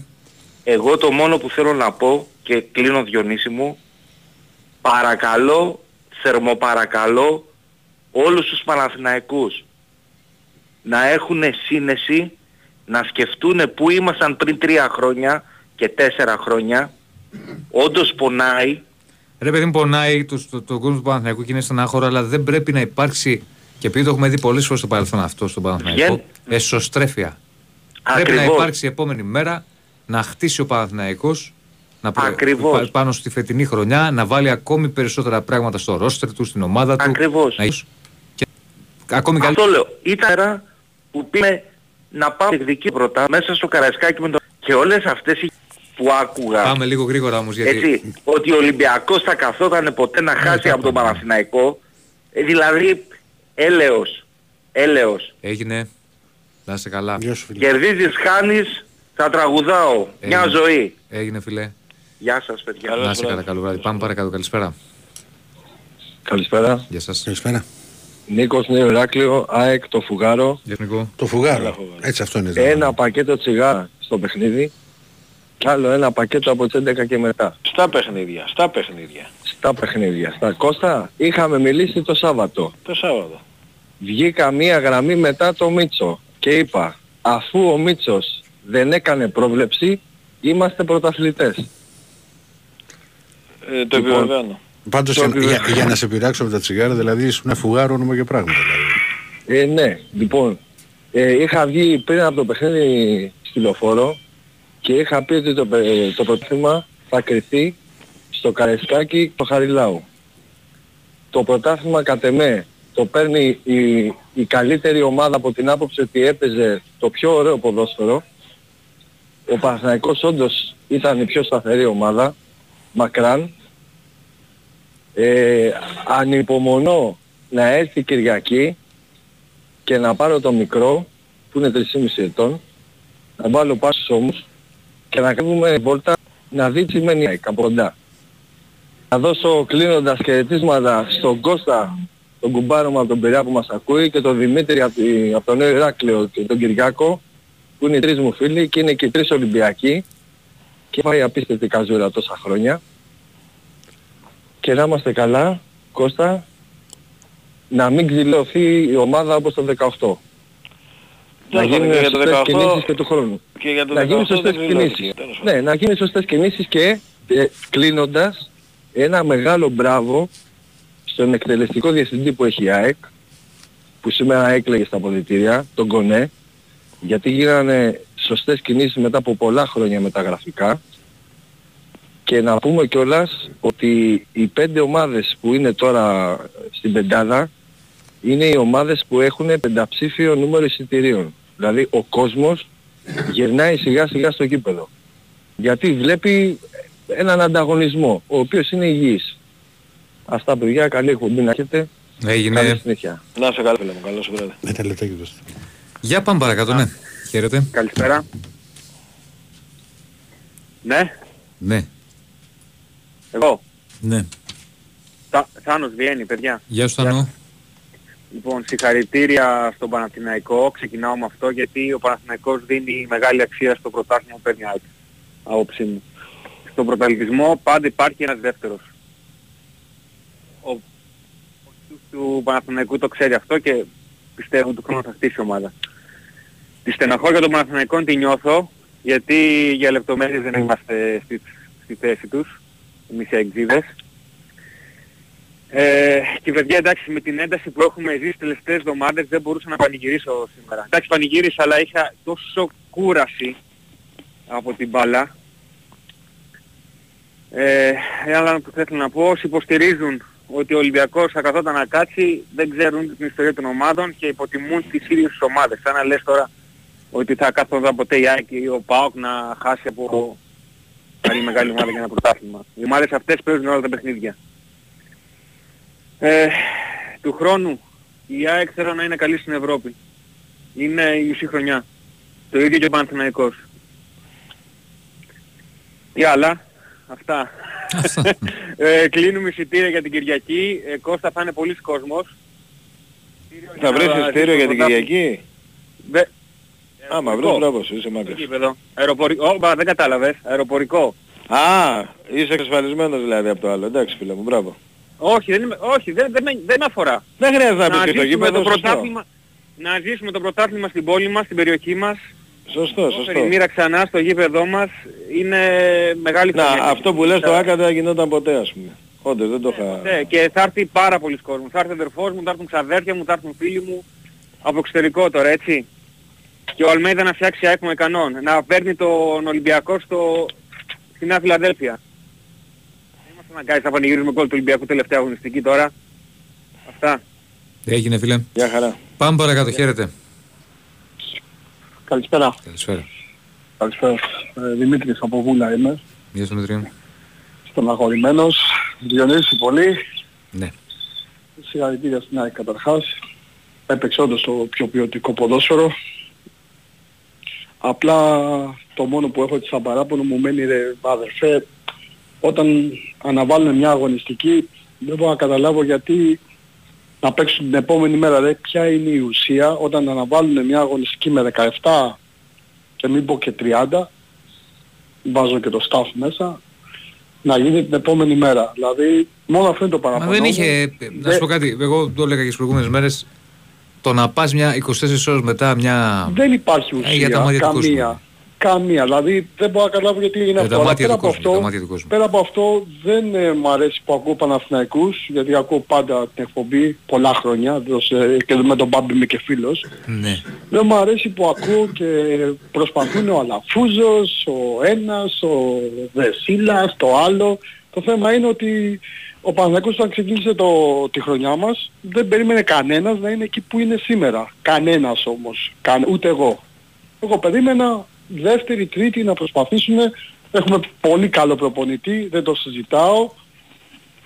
Και ευχαριστώ τον Παναθηναϊκό που μου χάρισε αυ- αυτά που μου χάρισαν φέτος και θα ήθελα σαν παράκληση όλοι οι υγιείς Παναθηναϊκοί να γεμίσουν το γήπεδο, να χειροκροτήσουμε την ομάδα και πιστεύω ότι του χρόνου η ομάδα θα είναι ακόμα πιο δυνατή.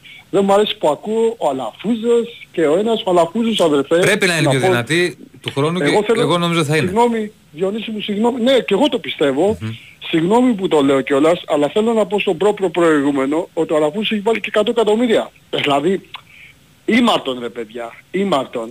Δηλαδή προσπαθούμε να βρούμε κάποιο φταίχτη. Ή στους άλλους τους προχθεσινούς ο Παολυμπιακός θα κάτσει να χάσει το παιχνίδι και αυτά τα που ακούμε και ακούμε και ακούμε. Δεν υπάρχει ομάδα να αφήσει ένα παιχνίδι για να το πάρει ο κάθε, ο, ο επόμενος τέλος πάντων. Δηλαδή ο Ολυμπιακός εγώ δεν πιστεύω ότι, εγώ πιστεύω ότι κρίθηκε για μένα, για μένα προσωπικά, στο παιχνίδι με τον ΠΑΟΚ. Δεν το πήραμε εκεί και πιστεύω, αλλά και πάλι αυτό ήθελα να πω και εντάξει είμαι πολύ συναχωρημένος, δεν μπορεί να κοιμηθώ σήμερα, είναι σίγουρο αυτό. Έγινε φίλε. Ε, Και καλή συνέχεια και συγχαρητήρια και στον Κέτζε που είναι και χαρούμενος πολύ. Να είσαι καλά φίλε, ευχαριστώ πολύ. Να είσαι καλά. Να είσαι καλά. Και να είστε καλά παιδιά και Να είσαι ευχαριστώ καλά. που μας Παιδιά, επειδή κρατάτε στην στέλνετε, τροφιά. να είσαι καλά. Επειδή στέλνετε πολλά μηνύματα για τη φάση του Σπόραρ και την ανακοίνωση και βλέπω εδώ. τε- Το είπαμε. Είπαμε και την ανακοίνωση και είπαμε και τις απόψεις μας. Για μένα υπάρχει επαφή του Ντόι στη γάμπα του Σπόραρ. Συνεπώς έπρεπε το βάρο να καλέσει το διαιτή. Και να του πει, «Έλα, εδώ κάτι υπάρχει. Ε, το είπα και προηγουμένως. Ε, και αυτή είναι την ανακοίνωση που πάει Παναθηναϊκός, την είπαμε μπορείτε να τη δείτε και στο site του Big Win Sport FM. Πάμε για διάλειμμα; Πάμε ένα διαλυματάκι, τραγουδάκι και επιστρέφουμε. Η Winsport FM 94,6. Η καθοριστική μάχη του Ολυμπιακού με τη Φενέρμπαχτσε έρχεται στον Big Win Sport FM 94,6. Απόψε στις 9 οι Ερυθρόλευκοι υποδέχονται την ομάδα του Δημήτρη Ιτούδη με έναν και μοναδικό στόχο. Τη νίκη που θα τους στείλει στο Final Four της EuroLeague και την φετινή σεζόν. Συντονιστείτε από νωρίς στην κορυφαία αθλητική συχνότητα της χώρας για όλα τα τελευταία νέα πριν το τζάμπολ στο κατάμεστο σεφ και ζήστε το κρίσιμο παιχνίδι φάση προς φάση σε περιγραφή του Νίκου Ζέρβα. Ο Ολυμπιακός Φενέρμπαχτσε απόψε στις 9.30. Παιχνίδι δίχως αύριο για τους πυρεώτες στον Big Win Sport FM 94,6. Big Win Sport FM 94,6. Ραδιόφωνο με στυλ αθλητικό.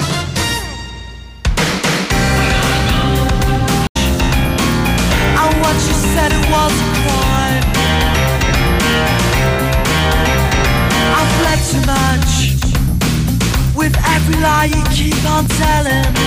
Λοιπόν, 2, 10, 95, 79, 2, 83, 4 και 5. Ε, ο Κώστας εδώ. Λέμε, ναι. Ο Ηράκλης τώρα θα είναι σε λίγο πάλι μαζί μας. Πάμε για το τελευταίο ημίωρο. Μην ξεχνάτε, παιδιά, ε, για τα άγραφα, ονοματεπώνυμο και κινητό για να κάνουμε την κλήρωση στο φινάλε. Χαίρετε. Καλησπέρα. Γεια σου, Μάκη. Τι κάνετε; Καλά, εσύ. Ο Κώστας ή έχει ε, ξεθυμάνει από τους πανηγυρισμούς στη Θεσσαλονίκη ή, ή μας βλέπει αφιψηλού. Τι από τα δύο συμβαίνει Κώστα; όπως, είχε πει, όπως είχε πει και ο, και ο Σκαλόνι όταν τελείωσε ο τελικός νιώ- νιώθεις μια ανακούφιση και αυτό είναι το κύριο πράγμα, δεν ξέρω. λένε. Αποφορτίστηκε. Γιατί δηλαδή. τη, τη, τη, την έζησα όλη αυτή τη χρονιά, δηλαδή δύο παιχνίδια έχασα και αυτά για, για λόγους που ήταν πάνω από τις δυνάμεις μου, δηλαδή ήταν ένα θέμα υγείας της μητέρας μου, τέλος πάντων κάτι τέτοιο. Ε, ξέρεις, και το, είναι λίγο περίεργο το συνέστημα. Είναι Πάντως λίγο μη, μα- περίεργο. μη μας βλέπεις αφιψηλούς. Δεν μόνο δε, αυτό. δε, δεν πανηγύρισα πάντως ε, στο Χαριλάου. Δηλαδή όταν λέω να πανηγυρίσω αυτό που, ε, που εννοείς. Ε, δεν, δεν είναι πλάγιος πανηγυρισμός, ούτε στο αεροδρόμιο μπορούσα να πάω εδώ στη Σου Θεσσαλονίκη είχα πει γιατί... βέβαια ότι το πρωτάθλημα θα το πάρετε εσείς και για αγωνιστικούς και για εξωαγωνιστικούς. Το Εντάξει, πήρατε. τα είπαμε και το Σάββατο. Την Οκ. Κυριακή μάλλον. Ε, Ηρακλή, Έλα, αγόρι μου. ας δει ο, ε, ο πρόεδρος μας Ναι. τι παίχτες πρέπει να πάρουμε. Όπως έχει, έχει ταχυδυναμικούς παίχτες η ΑΕΚ και ένας κυκλοφορεί στο ελληνικό πρωτάθλημα και Οπα. αυτός είναι ο Πάλμα. Γιατί εμείς για επιθετικούς έχουμε παίχτες κάλμα. Τα ζώα μου αργά Ηρακλή. Άρε Μάκη, δεν παίζεσαι ρε Το Μάκη. σημερινό ποδόσφαιρο το εκπροσωπούν παίχτες ταχυδυναμικοί. Αυτό πρέπει να προσέξει ο Πρόεδρός μας. Εάν ο- θα συμφωνήσω με τον Διονύση, αν, που εγώ δεν είπα, ποτέ δεν είπα ότι το ήταν πέναλτι του Βίντα, με τίποτα. Αν ήταν εκείνο αυτό είναι δέκα φορές του Σπόραρ με τον Ντόι. Εσύ Ηρακλή, Έλα. αυτός ο φίλος μας ο Παπασταθόπουλος, όλο με τα χέρια σηκωμένα είναι. Μιλάει, κάνει, ράνει. Τον, του κάνει ο Σπόραρ εκεί, ο, Πραγματικά, ρε ο Μάκη, Μπερνάρ. ρε μισό, Μάκη, μισό. ρε του Μάκη. κάνει ο Μπερνάρ επιτόπιας Τι στροφής. κακιά πεθερά είσαι ρε Μάκη. Κακιά πεθερά. Ε, Είμαι ο δεν καλύτερος αντέχει. πεθερός στους γαμπρούς μου. Μα άσε τώρα, αυτό, το λες ξέρω εσύ. εγώ. Εσύ το λες εσύ. Αν Εγώ δεν το λέω, ποιος θα το πει; Ε, να, να, να βγει, να βγει στο Αφού τηλέφωνο, έτσι να βγει ρε αντιμετωπίζουμε παιδί και μου, θα να αντιμετωπίζουμε. βγει στο Ηρακλή. τηλέφωνο ο γαμπρός σου και να, στο, να το πει. Κάποιος, κάποιος κακεντρεχής θα έλεγε επειδή είναι σε άλλη ήπειρο. Ε. Όχι, έχουν έρθει τώρα. κακεντρεχής, όχι... Ε, μα κάτσε ρε Μακιέλ. Ε, Σιράκλη, μα δεν τον βλέπεις. Μα ένα χρόνο το λες ρε Μακι, δεν βαρέθηκε. Μα δεν τον θέλω στον Ε, Ολυμπιακό. μα δεν το θέλεις, εσύ Και δεν να το καρφώσω, γραφείο, να ρε. καρφώσω Ηρακλή ότι έχει καρφώσει και τον μπάσκετ για αύριο. Ε. Σε προειδοποιώ από τώρα. μην Μην μας ξέρω πεις, θα- θα τον ότι έξω. από τώρα ζεις για το παιχνίδι το αυριανό. Ένας λόγος που πήρα είναι αυτός. Γιατί έχω πέσει μέσα και στη διαφορά του που θα έχει ο Ολυμπιακός σε βαθμούς από τον πρώτο. Λοιπόν, δεν θέλω να πέσω μέσα αύριο. Γεια σου Μάκη μου, γεια σου Μάκη. Αυτό δεν θέλω. Γεια Για- σου Μάκη, γεια σου Μάκη. Α, πεθάνω εγώ, εγώ, εγώ, με Σέσωσε, πονάει- Ηρακλή, με έτσι. πονάει το σύντζ, αύριο ε, θα, θα φάμε τα χείλη πάλι.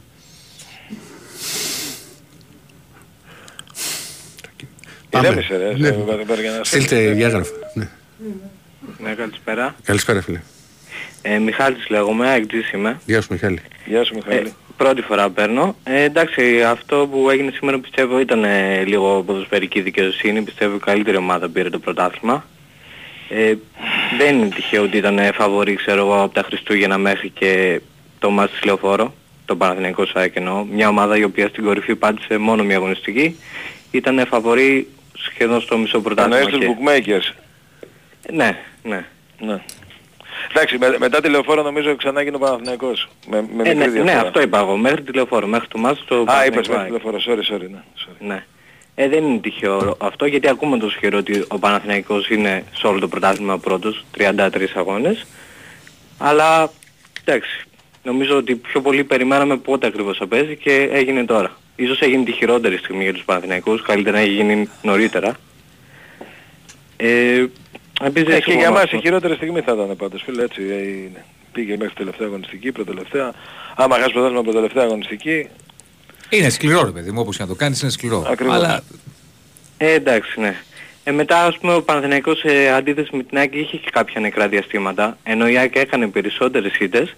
Ε, η ΑΕΚ δεν είχε ποτέ δεύτερη σερή γκέλα στο Ναι, πρωτάθλημα. αλλά ξέρεις ο Παναθηναϊκός έκανε και ένα... Δηλαδή φάνηκε αυτό που Ναι, λες αυτό το επειδή, 12 στα 12. επειδή έκανε 12, σε 13 μάτια ένα ολόκληρο γύρο 12 νίκες και μία ισοπαλία. Δηλαδή, Ναι, αυτό. ε, ε, οπότε αυτό, ε, εντάξει κάποια στιγμή ρε παιδί μου έκανε και δύο-τρία άσχημα αποτελέσματα. Δεν μπορείς να πεις όμως ότι... Η ΑΕΚ τα Όχι, έκανε απλά πιο- λέω, ας πούμε, πιο υπάρχει, ας σπαστά. πούμε, το Επίσης η τέτοιο ΑΕΚ ότι- όντως είχε, είχε πιο πολλές ήττες. Δηλαδή, ξέρεις, Ναι. και τελικά όπως φάνηκε και μια ισοπαλία να είχε πάρει ας πούμε στα παιχνίδια που έχασε στα Ναι, Γιάννενα ισχύει με αυτό. τον Βόλο θα μέτραγε. Ενώ ξέρεις αυτά τα μάτια συνήθως όταν τελειώνουν με, με, με τέτοιες ομάδες, χωρίς να θέλω να υποδικήσεις με αυτές τις ομάδες, αλλά είναι μια μεγάλη έκπληξη. Πάντα λες έλα μωρέ και τι, και η ισοπαλία και η ήττα το ίδιο είναι. Ή ας πούμε ο Παναθηναϊκός που ισοφάρισε το 1 στο 97 ήταν μεγάλη γκέλα. Ναι, ο, Πα- ο Παναθηναϊκός Α, όμως αλλά είχε αυτός πολλούς ο πόντος βαθμούς πάλι ήταν στα στο πρωτάθλημα. Άρα, άρα σε αυτό να αναθεωρήσουμε λίγο. Βέβαια η- η ΑΕΚ έχει και ένα στυλ παιχνιδιού ρε παιδί μου που ξέρεις προσπαθεί πάντα να πάει ας πούμε για την νίκη και, και γι' αυτό έφερε και τόσες λίγες ισοπαλίες φέτος. Δηλαδή νομίζω είναι δύο με τον Ολυμπιακό, μία στην Τρίπολη. Ισχύει αυτό. Απλά νομίζω ότι η ΑΕΚ είναι καλύτερη ομάδα. Δηλαδή, ας πούμε και το 65 γκολ που έχει βάλει, έχει 20 γκολ παραπάνω από τον Παναθηναϊκό, νομίζω κάπου εκεί. τι έγινε φίλε. Να σε καλά. Να σε καλά, μην ξεχνάτε Ευχαριστούμε άγραφα. πολύ. Τελική ευθεία, ονοματεπώνυμο κινητό, πάμε. Καλησπέρα. Ναι, Ναι, εγώ είμαι. ναι, ναι. Ναι, Λάρη. Ναι, εγώ είμαι. Έλα, Άρη. Δεν είναι ο Άρης. Ο Άρης, Φίλες είσαι. Ναι, καλησπέρα. Ε, Δημήτρης είμαι Δημήτρης. Παναθηναϊκός. Όχι, όχι, Δεν σε, νόησε. σε μπερδέψαμε. Γεια σου, Είχε- Δημήτρη. Μοιάζει η φωνή σου, Δημήτρη. Ε, με, το Διο, με το Διονύση θα να μιλήσω. Ναι, φίλε. Ε, κάθομαι εδώ και ψάχνω ορισμένα στατιστικά. Πέρυσι τέτοια εποχή κερδίσαμε τον Ολυμπιακό 1-2 και βγήκαμε Ευρώπη. Ναι, πρώτα τελευταία αγωνιστική. Ναι. Φέτος φίλε ήμασταν απαράδεκτοι πρώτο ημίχρονο. Δεν κάναμε τίποτα. Δεν ήταν Ομάδα καλός. που πηγαίνει για πρωτάθλημα αυτό το πρώτο ημίχρονο δεν είναι τίποτα. Δεν ήταν καλός, εγώ θα ξαναπώ και δεν το λέω ως δικαιολογία. Ήταν ειδικός ειδικό το παιχνίδι για τον Παναθηναϊκό σήμερα. Εντάξει, ειδικός Σε μάτς ειδικών- τίτλου, μετά από 13 χρόνια, πήγε με όλο αυτό το οποίο το βρήκε. Ναι, να και σου δεν πω τώρα- είναι εύκολο να μπει δηλαδή μια ομάδα που έχει όλο αυτό φορτσάτη από την αρχή. Α, κοιτάξτε τα νότα της. Δεν είναι απλό πράγμα. Και σε ντέρμπι, ε, δεν έπαιζε με το, το βόλο, ας πούμε. Φίλε, κοίταξε να δεις. Ήμασταν 12 βαθμούς και Οχτώ. χάσαμε το πρωτάθλημα. 8. Του... του χρόνου Όχι δεν 12. πρόκειται να το ξανακάνουμε αυτό. Ε, θα δούμε του χρόνου θα γίνει. Θα είναι 8. πολύ δύσκολο. Κάθε χρόνο είναι δύσκολο. 8 ήταν, όχι 12. Εντάξει, του χρόνου θα είναι πολύ δύσκολο αυτό να το κάνεις. 12 Επίσης, να- νομίζω από τον Ολυμπιακό ήταν. Ναι, 8 από την Αγία το παίρνει το πρωτάθλημα, το παίρνει ο Ολυμπιακός. και αυτό για μένα οφείλεται, σ- το έχουν πει πολλοί, θα το πω, στις παίχτες που έχουμε πάρει.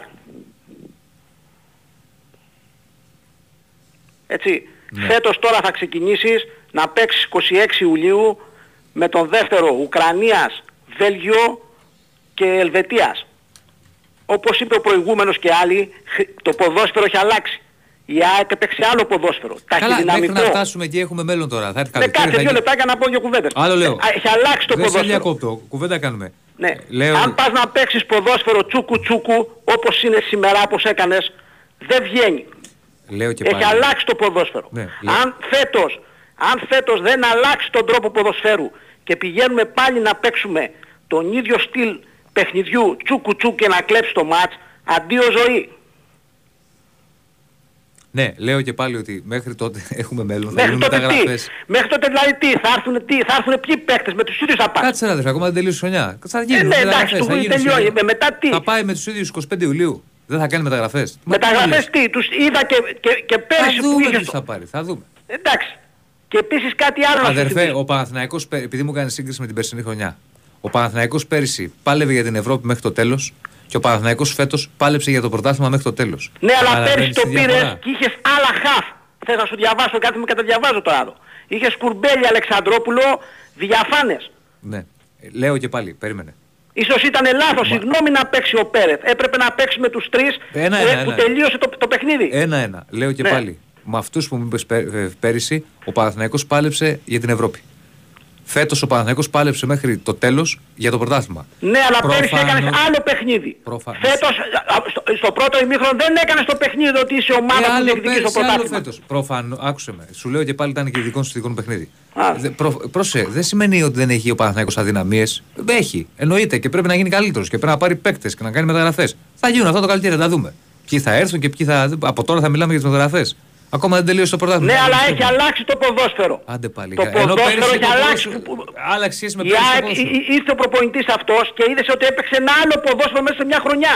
Άρα λοιπόν ο στόχος του Παναθηναϊκού θα πρέπει του χρόνου να κάνει πάλι πρωταθλητισμό και να είναι ακόμη καλύτερος. Το ίδιο πράγμα λέμε. Καλά. Λέμε κάτι Και κα- διαφορετικό; Και κάτι τελευταίο, για να σου θυμίσω. Ναι. Φέτος σε στήσανε με τον κορονοϊό και πριν 20 χρόνια ακριβώς περίπου τέτοιες ημερομηνίες σε είχαν στήσει με την Ριζούπολη. Αν σου λέει κάτι. Έγινε. Να Εντάξει. είστε καλά. Άντε. Πάμε, παρακάτω, καλησπέρα. Πώς το στήσανε τον κορονοϊό ρε Διονύση, τι εννοεί ο φίλος; Ε, Δεν ξέρω τι εννοεί. Φαντάζομαι ότι εννοεί ότι θα έπρεπε να του δώσουν δύο μέρες παραπάνω να ξεκουραστεί. να, να, να αναρρώσουν. Χαίρετε. Καλησπέρα παιδιά, εγώ είμαι. Καλησπέρα, ναι. Καλησπέρα. Καλησπέρα παιδιά. Γιώργος από Θεσσαλονίκη, ΑΕΚ, τι κάνετε; Καλά Γιώργο. Ε, με τον Κώστα βασικά θα μιλήσω πολύ συγκεκριμένα, αλλά και οι υπόλοιποι αν θέλετε να συμμετέχετε στη συζήτηση να πείτε και στα τη γνώμη σας, δεν έχω θέμα. Κώστα, τι να πω ειλικρινά, αν πέρυσι τέτοια περίοδο μου λέγανε ότι θα ερχόταν ένας οπονητής και την ομάδα αυτή που πέρυσι δεν κατάφερε όντας μπροστά δύο γκολ με τον Άρη να χάσει την Ευρώπη ότι φέτος τέτοια περίοδος θα έβγαινε πρώτη. Ειλικρινά δεν θα ήταν αυτό στα όνειρα του πιο αισιόδοξου ΑΕΚ. Ε, δεν, δεν ξέρω, νιώθω, νιώθω τεράστια συγκίνηση για την ομάδα μου. Νιώθω τεράστια συγκίνηση και δικαίωση. Γιατί η ομάδα κατάφερε μέσα σε ένα χρόνο να κάνει πράγματα τα οποία ποδοσφαιρικά ήταν... Δεν είχε τις απαιτήσεις. Ο, ακόμη και ο πιο αισιόδοξο παδός θα να καταφέρουμε. Μέσα σε ένα χρόνο να καταφέρουμε αυτό το πράγμα που έγινε φέτος. Ε, σίγουρα πολλά συγχαρητήρια στον Παναθηναϊκό, διότι ήταν ένας άξιος ε, συνδιεκδικητής. Έλα φίλε γιατί έφυγα λίγο έξω για πες, δεν σ' άκουσα. Κάτι για τον Όχι, Παναθηναϊκό. έλεγα. Ναι, ναι, ναι, είπα συγχαρητήρια για τον Παναθηναϊκό που ήταν και αυτός ένας άξιος Ναι. συνδιεκδικητής ε, όλη τη χρονιά. Ε, θα ήθελα λιγάκι να σταθώ αρχικά στις δηλώσεις του κ. Γιωβάνοβιτς. Ε, ο οποίος ε, σε ένα σημείο τέλος πάντων αναφέρει ότι ε, αυτό, αυτό λέει με πεθαίνει. Κάναμε μια τεράστια προσπάθεια τέλος πάντων και ότι έγινα και καλά σαν αυτούς. Όταν νοείς σαν αυτούς, τι εννοείς Τα βάλε με τη Λίγκα, με τη διοργανώτρια, με αυτούς τα βάλε. ε, αν θυμάμαι καλά τα ρεπορτάζ που βγαίνανε, ο Παναθηναϊκός ζητούσε το μάτι να γίνει Τρίτη ή Τετάρτη. Σωστά. Τετάρτη, ναι. Το, λιο- το minimum τρίτη. Βάλε μια οντελεία όμως. Βάλε μια οντελεία να πάμε λίγο αεροδρόμιο. Είναι ο Μανούλης Μουσουράκης εκεί να μας μεταφέρει το κλίμα γιατί περιμένουν την ε, άφηξη της ΑΕΚ. Έλα Μανούλη. Καλησπέρα, Διονύση, καλησπέρα και στην υπόλοιπη. Παρέα, ναι, είμαστε στο αεροδρόμιο τώρα. Δεν έχει αλλάξει και πολύ το κλίμα σε σχέση με τη Φιλαδέλφια. Είναι σαν να έχει μεταφερθεί όλη η Φιλαδέλφια ε, στο τμήμα εμπορευμάτων έξω. Πάνω από 5.000 κόσμος αυτή τη στιγμή. Ε, περιμένει την άφηξη της αποστολής της ΑΕΚ. Το κλίμα όπως ε, είναι φυσιολογικό είναι πανεγυρικό. Μικρή, μεγάλη, όλοι εδώ χαρούμενοι αγκαλιές. Και ήταν ε, ιδιαίτερες στιγμές και καθοδόν από Φιλαδέλφια προς ε, αεροδρόμιο. Υπήρχε ένα κομβόι ηλίων αμαξιών και παραπάνω με κασκόλ τρία-τέσσερα άτομα σε κάθε αμάξι, φώναζαν θέματα, έμεινε στα έξι διαπασών. Είναι, είναι πολύ ε, ωραίες στιγμές που ζουν οι φίλοι της ΑΕΚ και νομίζω όπως είπα και πριν θα κορυφωθούν και ενόψει Κυριακής όλη αυτή τη εβδομάδα και την Κυριακή από νωρίς στη Φιλαδέλφια. Είναι πολύ ωραίες στιγμές, ακόμα δεν έχει φτάσει η αποστολή. Αναμένεται σε περίπου 20-25 λεπτά να είναι εδώ πέρα. Νομίζω δεν θα το προλάβουμε αυτό, αλλά θα ανέβουν εντάξει, τα σχετικά βίντεο μετά και στο site του Sport FM. Δεν ξέρω αν θέλετε να πούμε κάτι άλλο. Όχι Μανώλη μου. Εσύ αν έχεις να προσθέσεις κάτι. Είναι, είναι πως τώρα έχει πυροτεχνήματα, έχει τα καπνογόνα, είναι πραγματικά πολύ ωραίες στιγμές. Είναι αυτό που είπα κιόλας πριν. Είναι όλες οι γενιές. Είναι από μικρά παιδάκια μέχρι μεγάλους ανθρώπους και συγκινημένοι. Η ΑΕΚ πήρε πρωτάθλημα πριν 5 χρόνια, δεν είναι ότι της λείπει το πρωτάθλημα, αλλά είναι και μια δικαίωση για την πολύ καλή πορεία που έχει φέτος η ομάδα. Ωραία. Έχει πολύ. Έγινε Μανώλη, σε ευχαριστούμε. Οτιδήποτε άλλο έχεις, αν προλάβουμε. Πάμε δηλαδή. στο φίλο να ολοκληρώσουμε. Ναι. Εσύ που είναι σε γραμμή. Ναι, βεβαίως πηγαίνω. Όχι, ήθελα να σχολήσω στη δηλώση, διότι το πρώτο αυτό θέλω να διευκρινίσω. Ναι, ναι, Ήθελα νομίζω να το διευκρίνησα. Αναφέρθηκε στη Super League και ΕΠΟ. Ε, εντάξει, κοίτα, ε, εγώ είπα και την άποψή μου και εγώ ότι για μένα το να δίνεις 24 ώρες μόνο είναι για τα μάτια του κόσμου. Όταν Ναι, ε, ναι, έχει δηλαδή. μια ομάδα τόσα προβλήματα, δηλαδή δεν θα γινόταν τώρα κάτι άμα πηγαίναν πιο αργά. Όχι, καταλαβαίνω. Βέβαια, ας πούμε την Τετάρτη π.χ. αν τα κρούσματα γινόντουσαν 10 ή 8, ξέρω εγώ, δεν ξέρω κατά πόσο. Καταλαβαίνω. Τέλος πάντων, θα το πηγαίνω από εβδομάδα σε εβδομάδα μέχρι να βγουν. Όχι, δεν είναι το περισσότερο. θέμα αν θα γίνουν 10 ή 8. Είναι το θέμα ότι αυτοί οι παίκτες οι οποίοι είχαν κορονοϊό θα μπορούσε η ομάδα να, να αναρρώσουν, να, να πάρουν κάποιες ανάσεις παραπάνω, να κάνουν μια-δυο προπονήσεις. Ήταν οι, οι, οι μέρες αυτές για τον Παναθηναϊκό στο ματς της δεκαετίας ήταν οι πιο δύσκολες της χρονιάς με αυτό που έγινε. Το κατανοώ με αυτήν την οπτική, οκ. Όμως, ε, ναι, ναι, κατάλαβα. Όπως επίσης, δεν εκτιμώ που στο τέλος των δηλώσεων του γράφει ότι στην ουσία το πρωτάθλημα το χάσαμε εμείς, δεν μας το πήρε κάποιος. Νομίζω Ναι. ότι αυτό είναι λιγάκι υποξενικό το- στην άκρη. Όχι, δεν το λέει γι' αυτό και δεν το έχει πει ποτέ. Το, χα- το, λέει ότι το χάσαμε εμείς γιατί ο Παναθηναϊκός ήταν πρώτος και πηγαίνοντας. Σου λέω και πάλι, μπορεί και με, χωρί, να μην είχε COVID και ποδόσφαιρο, να είχανε. Αλλά δημιουργήθηκε αυτή η συνθήκη στο παιχνίδι της χρονιάς. Ήταν πρώτος ο Παναθηναϊκός. Με αυτή την έννοια το λέει. Φαντάζομαι. Το θα πει. Τέλος πάντων, για να βάλω κι εγώ Και- μια... και Εντάξει, μπορεί αλήθεια να εννοεί- είναι- Μπορεί να και εννοεί αλ- και τα παιχνίδια τα τελευταία πάντως Διονύση. Και η αλήθεια είναι- Ότι σε τρία μάτια δεν έκανε μια νίκη. Και η αλήθεια Μια είναι- νίκη θα έφτανε. Αν μου επιτρέπετε, Ίσως. όταν ο Παναθηναϊκός ζήτησε την αναβολή, υπήρχαν ρεπορτάζ τα οποία έγραφαν να τα δώρα τα οποία εννοούσε ο Αλμέιδα. Κάνω λάθος; Όχι, σαφώς υπήρχε στο... Αυτό ήταν ωραίο όταν μιλάμε για θέματα υγείας να βγαίνουν τέτοια πράγματα. Αν Όχι. ήταν Και ωραίο, πόσο μου λες μάλλον- εσύ. Και δεν το λέω, πόσο μάλλον- δεν έχω καμία επιθετική διάθεση για την ΑΕΚ, αλλά ήταν λάθος. Όχι, σαφώς πολύ λάθος, ιδιαίτερα όταν βγαίνει από ανθρώπους της ΑΕΚ. Ένα Νομίζω, πρωτάθλημα ε, είναι, μην τρελαθούμε, Ένας έτσι. υπεύθυνος επικοινωνίας της ΑΕΚ νομίζω το έχει βγάλει. Ο κύριος Δεν ξέρω ποιος το έχει βγάλει. ε, Το, στα ρεπορτάζ γραφόταν. Ότι να τα δω, κάπως ότι να τα δώρα για τα οποία έχει μιλήσει ο προπονητής ΑΕΚ κτλ. Δώρα το να έχεις 29 κρούσματα 17 ποδοσφαιριστών και να ζητάς αναβο- ε, παράταση. Είναι δώρο αυτό; Δεν ξέρω. Γενικά φέτος οι ανακοινώσεις είτε των Ε. υπεύθυνων επικοινωνίας των ομάδων είτε των ομάδων θεωρώ ότι είναι αρκετά... Εντάξει, μην το γενικεύουμε. Πάντως να το είμαστε συγκεκριμένοι. συγκεκριμένο δεν ήταν σε ανακοίνωση. Απλά Ναι, όχι, το- ρεπορτάζ, το- ρεπορτάζ. έτσι. ρεπορτάζ. Και δεν το Βάλε, λέω. βάλε. Πρόσεχε, με έχετε ακούσει ποτέ, δεν το κάνω ούτε να γίνω τιμητής στον πάτο κτλ. Αλλά ήταν λάθος. Ήταν λάθος. Όχι, σαφώς λάθος εννοείται. Ναι. Ναι. Τελώς αντιδητολογικό, πόσο μάλλον... δεν να ήταν, δεν προέρχεται είναι, από όχι ανθρώπινο ρε δημοσιογράφους. παιδί μου. Δηλαδή, μιλάμε για θέμα υγείας, δεν μιλάμε για ένα πέναλ, για ένα offside, για μια κόκκινη κτλ. Ε, για σκέψου λίγο για αυτόν τον άνθρωπο ο οποίος πέρα εκτός από το, τη μη παράταση παραπάνω έβλεπε και διάβαζε τις τελευταίες μέρες με υπόνοιες ότι το κάνει ψέματα ο Παναθηναϊκός και είχε παίκτες με πυρετό και με κάποιους χωρίς ανάσες και ότι θέλει να ξεκουραστεί ο Παναθηναϊκός λες και οι άλλοι δεν πήραν μια... ε, Μόνο του Παναθηναϊκού το μάτς πήγε μια μέρα πίσω. Τον άλλο δεν πήγε, του Ολυμπιακού και της ΑΕΚ. Για έλα, στες του. Όχι, ναι, το καταλαβαίνω Και πολύ. πολύ κρατήθηκε, λέω εγώ. Ε, κοιτάξτε, ε, όσον αφορά και ακριβώς ε, τις δηλώσεις του κ. Γιωβάνου Ναι, ναι, ναι. θα μπορούσε Ναι. και νωρίτερα να αναφέρει κάποια πράγματα; Ε, βέβαια, δεν θα μπορούσε. Όπως; Ε, Εσύ και άλλες φορές όταν είχε μιλήσει και ο κ. Αλμίδα για δώρα. Που ρωτήθηκε και είπε ότι δεν πιστεύω. Ο ότι τα έχει πει. Αλμέιδα, αν θυμάμαι καλά, Τέλος έχει πάντων, πει ότι τέλος πάντων. τους υπόλοιποι- Οι υπόλοιποι Φίλε, αγώνες να άκου, δοθούν άκου, ε, άκου. στα ίσια, χωρίς Ό- δώρα. Δεν Ό,τι νομίζω ότι ποδοσφαι- ποδοσφαιρικό, άκου να δεις, ποδοσφαιρική κουβέντα, οποιαδήποτε διαφωνία μπορεί να έχει ο καθένας και να την εκφράσει είναι ανεκτό. Πώ να το πω, δηλαδή είναι στα πλαίσια να διαφωνήσουμε για πέναλ, για offside, για για. Σε τέτοιο θέμα τώρα, αυτό το οποίο έγινε τις τελευταίες μέρες, γι' αυτό ξέσπασε ο Γιωβάνο, ήταν χιδαίο. Εντάξει. Ναι, βεβαίως. Πάντως Αν και ο επειδή, Γιωβάνοβιτς επειδή, είχε πει- επειδή ήμουνα στη Αφορμή. συνέντευξη τύπου και ήταν και άλλα παιδιά εκεί, Ναι. δεν είπε, εί- είπε δεν θέλω να κριθεί το πρωτάθλημα, ας πούμε, ε, πιστεύω είπε μάλλον, Ναι. ότι δεν θα κριθεί το πρωτάθλημα...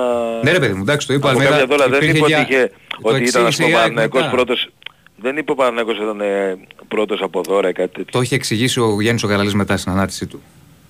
Οπότε νο- νομίζω ότι καταλα... Εννοώ το εξήγησε. Είπε οι Ναι, λόγοι που, εντάξει. τα δώρα που είπε ο Αλμέιδα. Η ΑΕΚ το είπε, δεν το είπε, δεν το Επιμένει- παγώ. Αλλά πέρα από αυτό, άστο αυτό. Αυτό πέρασε. Το, να, το μετά ήταν το λάθος σε θέμα υγείας. Και δεν το λέω, άστο το πρωτάθλημα τώρα το παίρνει η ΑΕΚ και συγχαρητήρια στην ΑΕΚ και πολύ καλή ομάδα, δεν το συζητάμε. Μιλάω για κάτι άλλο τώρα. Ήτανε για μένα αυτά δεν, δεν, δεν, δεν γίνεται να, να λέγονται. Αλλά αυτή είναι η δική μου άποψη. Εντάξει, φίλε, επειδή με ρώτησες για τις δηλώσεις του Γιωβάνου, σου απάντησα. Τέλος πάντων, παιδιά, να βάλω μια τελεία, ε, τίποτα. Απλά ε, αισθανόμαστε πολύ συγκινημένοι με την ομάδα μας, ιδιαίτερα Ναι. εμείς οι μικρότεροι. Εγώ είμαι συγκεκριμένα 21 χρονών, ούτε γήπεδο παλιότερο θυμόμουν. Την περίοδο που μεγάλωσα η ΑΕΚ ήταν, ε, δεν ήταν και στις δόξες της, οπότε σίγουρα οι καλύτερες μέρες τώρα που έρχονται μας κάνουν ακόμη περισσότερο χαρούμενους. Ε, βιώσαμε τα χειρότερα χρόνια τα πέτρινά μας και προταγωνόμαστε για τα καλύτερα. Έγινε. Καλώς Να είσαι καλά. καλά. Να είσαι καλά. Λοιπόν, ε, πάμε παρακάτω. Χαίρετε. Καλώς τον. Τι κάνετε; Καλά, φίλε. Ε, Ο Γιάννης. έχεις, έχεις και εσύ το δράμα σου. Εγώ, εγώ, κα- εγώ καλά έχω δράμα. Τι έγινε, ρε Γιάννη; Σκέψε, Τι να, να να, σκέψε όμως να είσαι λεβαδιακός ρε Γιάννη Πω, πω, ναι ρε φίλε. και να είχαν τρία μάτς κατηγορία στις καθυστερήσεις. Των καθυστερήσεων. Ναι. Ε, Εντάχει θα πούμε μπράβο στην ΑΕΚ του πρωτάθλημα. Ε, συγχαρητήρια στην ΑΕΚ. Δίκαια είναι προθέτρια Ελλάδας. Πολλά μπράβο στον Παναθηναϊκό γιατί όντως ε, όπως είπε και ο Διονύσης έχει κάνει μια μεγάλη υπέρβαση. Εγώ εδώ θα σταθώ σε κάτι άλλο όμως που δεν το ξαναφέρει κανείς. Ναι. Πολλά μπράβο και στον Ολυμπιακό. Και πολλά μπράβο στον Ολυμπιακό Για σήμερα λες, ε. Στον κόσμο του Ολυμπιακού. Και για την Α, Τετάρτη. νόμιζα- Και για την Τετάρτη. Ναι, Στον ναι. κόσμο του Ολυμπιακού. Σε, ειδικά σε παιδιά... Α, τώρα λέμε μπράβο και για τα αυτονόητα βέβαια. Έλα, Ναι, ε, ε, ε, αλλά αυτό το έχουμε πει, έχουμε γίνει Κοίτα, μαζί στο ε, αυτονόητο. να σου πω όμως και κάτι άλλο Ερακλή, να σου πω. Ε, Είναι και αγωνιστικό το θέμα, δηλαδή ο, ο Ολυμπιακός. Κακά το ψέματα, μετά το 1-3 με την ΑΕΚ, όσα γίνανε, όλα αυτά, στο τέλος. Καπάκι πήγε στο Χαριλάου. Δηλαδή, ο, ο λόγος που εγώ πίστευα και το είχα πει ότι θα, γίνουν, θα νικήσουν όλοι ας πούμε κτλ. ήταν επειδή εμένα μου φάνηκε ότι ο Ολυμπιακός θα καταρρεύσει. Δηλαδή ότι θα κάνει άλλες δύο ήττες. Ναι. Και μετά θα πάει και Εντάξει, στην είχε Τούμπα χάσει και και μπορεί να χάσει και στην Τούμπα. Ε, αυτό πίστευα, δηλαδή μετά το Χαριλάου, έτσι, το ξαναλέω. Εγώ, Γιατί ε, φαινόταν ε, ότι είδες σε ότι μια θυμάσαι- κατάσταση ρε παιδί μου... Ε, ε, ε, εγώ είδες ότι θυμάσαι σου είχα πει ότι δεν βλέπω να κάνει κανείς Παρόλα από τις δύο- αυτά, το 3 στα παρόλα 3. αυτά και το είπα και μετά το μάτσο, το θυμάσαι της Τετάρτης. Ε, δηλαδή είπα, είπα μπράβο στον Ολυμπιακό γιατί πραγματικά δε- δεν τον περίμενα έτσι. Ήταν πάρα πολύ καλός με την ΑΕΚ και επιμένω σε αυτό. Δηλαδή και αυτό, εντάξει, με τις καθυστερήσεις και αυτά μπορεί να έγιναν... Ε, Ήταν καλός ο Ολυμπιακός Δημήτρη. δεν, Δεν έχει να κινδύνευσε. λέει, δηλαδή ο Ολυμπιακός ήτανε- κινδύνευσε πολύ λίγο. από την Ήταν ΑΕΚ. σοβαρός ό- όσο, καθο- όσο ποτέ φέτος για μένα και φαντάζομαι δεν θα ήταν και στο παιχνίδι με τον Παναθηναϊκό, δεν το έχω δει το μάτι, τώρα είδατε highlights πριν δύο λεπτά. Σοβαρός μη ήταν. σε- Ε, ήταν σοβαρός, έβγαλε πραγματικές κανονικές ε, καλές αντεπιθέσεις με, με μεγάλες ευκαιρίες, τουλάχιστον δύο, που θα μπορούσε να σκοράρει μέσα στη Φιλαδέλφια και, ε, είχε- και, και το ίδιο, στο ίδιο συνέχισε και σήμερα. Αυτό δεν το περίμενα. Να σου πω την αλήθεια, δεν το περίμενα.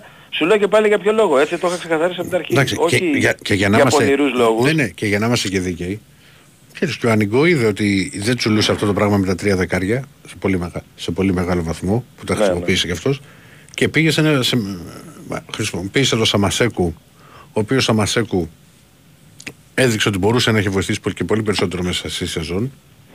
Δηλαδή δεν, Και αυτά τα μέτρα που έπαιξε πιο πίσω, βέβαια δεν ξέρω σήμερα πώς πήγε το μάτς, αλλά στη Φιλαδέλφια αυτά τα μέτρα που έπαιξε, που έπαιξε πιο πίσω ήταν, ε, πώς να το πω ρε παιδί μου, ήταν ευεργετικά, ήταν ευεργετικά.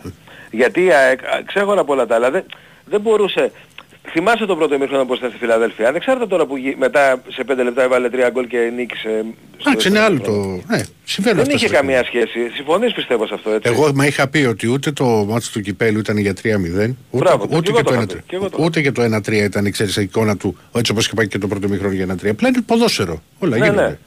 Α, αυτό σου λέω, γι' αυτό τα βγάζω αυτά τα μάτσα έξω και σου λέω για το τελευταίο. Ε, πάνω σε αυτό που είπε για τα συγχαρητήρια στον Ολυμπιακό Γιάννης, γι' αυτό. Ναι, έλα Γιάννη, έλα Γιάννη. Ναι, ε, λέω σου αντίο στο Ολυμπιακό, ειδικά για παιδιά που είναι κοντά στην ηλικία τη δικιά μας, Ερακλή και Κωστά. Πριν συνεχίσεις Γιάννη, πες μία ώρα Για να ψάξουμε. από μία παρατέταρτο μέχρι τώρα. Μία, παρα- ε, μία παραπέντε ρε φίλε. Μία παρά πέντε δεν έχουμε πάει. Είναι και Ακόμα. 54. Και Πώς το 54. έκανες αυτό, επιστροφή στο μέλλον. Μία παραπέντε είπε. Ρε. Α, μη- α, συγγνώμη, συγγνώμη. Ω, Συγγνώμη, παραδιαφύση. συγγνώμη, συγγνώμη, συγγνώμη, συγγνώμη. Λοιπόν, θα το ψάξω να το βρω, μία παρά πέντε. Για όλο- συνε- ολοκλήρωσε. Ναι, λοιπόν, για, λέω σε παιδιά που ήταν μεγαλωμένοι με τον Ολυμπιακό των πέτρινων χρόνων και κόντρα στη ροή της σημερινής εποχής η οποία το καφενείο, η καφετέρια, η πλατεία έλεγε ότι επειδή ο κύριος Μαρινάκης δεν τα πολύ λέει καλά με τον κύριο Μελισανίδη Ε, όχι δεν τα θα πολύ κάνει- λέει καλά, είσαι πολύ επίκης. Ένα ή Ε, δύο. Λέγε, έλεγε ένα ή δύο τώρα. Δύο, δύο. Δύο. Ζέκιος Θωμάς. Θα με κεράσει το σουβλάκι. Θωμάς. Λοιπόν, ε, δεν τα πολύ λέει καλά με τον κύριο Μελισανίδη. θα, θα δώσει το πρόβλημα στον Παναθηναϊκό. Ε, οι φίλοι μου λοιπόν η Δακλάρα και η Κώστα ε, μου έχουν πει ότι ο κανονικός Ολυμπιακός πρώτα είναι αντιπαναθηναϊκός και μετά είναι Ολυμπιακός. Όχι, δεν υπάρχει. Πρώτο είναι Ε, Ολυμπιακός. τα, παιδιά, τα παιδιά είναι η παρέα μου είναι έτσι εμένα. Ναι, εντάξει. Και είναι, είναι διπλά χαρούμενοι σήμερα λέει γιατί δεν πήρε ο Παναθηναϊκός το πρόβλημα στον Πειραιά. Αυτό Θέλω να είναι. πω λοιπόν ότι καλό θα είναι όλοι μας, βάζω τον εαυτό μου μέσα έτσι, ε, όταν θέλουμε να μιλήσουμε για τέτοια μάτς που έχουν τεράστιο γόητρο καταρχήν και τεράστια αντιπαλότητα, ε, να σκεφτούμε με ποιους έχουμε να κάνουμε. Ε, είναι σαν να πω εγώ ότι θα δώσω το κύπελο στην προοδευτική ή θα θέλω να πάρω την προοδευτική όταν παίζει με τον Ατρόμητο. Δεν γίνεται ποτέ αυτό. Έγινε, Ο Γιάννη. Ολυμπιακός, κλείνω, κλείνω παιδιά, κλείνω. Ο Ολυμπιακός ήταν εξίσου σοβαρός με την ΑΕΚ, εξίσου σοβαρός με τον Παναθηναϊκό, έπραξε το αυτονόητο για την ιστορία του και η, η ΑΕΚ πήρε το πρωτάθλημα. Όπως ακριβώς θα έκανε ο Παναθηναϊκός αν ήταν στη θέση του Ολυμπιακού στη Λεωφόρο. Εννοείται. ρε φίλε. Έγινε. Εγώ Ναι, αυτό έγινε. πιστεύω. Έγινε, Γιάννη. Καλό βράδυ. Γεια σου Κωστάρα. Γεια σου αδελφέ μου. Πάμε να βγάλουμε έναν... ε, Έλα, για δύο λεπτάκια. Εντάξει, δεν- Ένα λεπτό, ενάμιση. Χαίρετε. Καλησπέρα. Καλησπέρα. Ηλίας από ελληνικό. Από ελληνικό, ναι. Ε, είχα, σου είχα πει Κώστα την επόμενη φορά, μα ένα ξενι- είχα ξενυχτήσει από τη συναχώρια μου μετά το μάτσο με τον Παναθηναϊκό. Συ- Είχα πάρει τηλέφωνο. Ναι. Τα είχαμε πει. Και είχαμε πει αν θυμάσαι, ελπίζω η επόμενη φορά που θα ξενυχτήσουμε να είναι για χαρά. Περπατάω χαρά. τώρα, είμαι στην, στη, στην Αττική εδώ, περπατάω στα εμπορεύματα. Δεν, μπο- δεν μπορώ να περιγράψω τα συναισθήματά μου. Δεν είμαι ο παδός κάφρος, απλά δε- αγαπάω την ΑΕΚ πάρα πολύ σαν μέλος της οικογένειάς μου και είναι από τις πιο ευτυχισμένες μέρες της ζωής μου. Μόνο ένα παράπονο έχω, μόνο ένα, ότι βρήκα ειστήρια σε όλα τα παιχνίδια στη Φιλαδέλφια εκτός από αυτό την Κυριακή. Και θα μείνω απ' έξω σε ένα παιχνίδι μόνο και θα είναι αυτό. Αυτό ήθελα να πω, μεγάλη χαρά. Και απ' έξω Ε, καλά θα είναι φίλε. ναι, δεν το συζητάμε, δεν το συζητάμε τώρα, τι να λέμε. Και, και πιστεύω ότι σήμερα επισήμως ξορκίστηκε και το φάντασμα του Μπάγεβιτς μέχρι και η τελευταία επιθαμία, αν είχε μείνει μια επιθαμία, ξορκίστηκε κι αυτή. Μη λες τέτοια τέτοια ώρα. Τι λες τώρα. Τέλος Καλό πάντων, βράδυ. αγαπάω. Καλό Να βράδυ, είστε γεια, γεια καλά, και εγώ, ρε, γεια, να γεια, είστε- γεια. να είστε καλά. Λοιπόν, να είστε καλά, θα τα πούμε πάλι Αύριο. αύριο. Με μπάσκετ, α. Μα κάνει πάλι πολύ καλά. Ναι. Όπου και μπάσκετ. Τρίτη, ε. Έγινε. Ηρακλή. Έλα. Καλή επιτυχία αύριο. Ναι. Μεθαύριο. Αύριο. Τι μεθαύριο. Ναι, πέρασε σήμερα. λοιπόν, να είστε Μια καλά. παραπέντε. Να είστε καλά.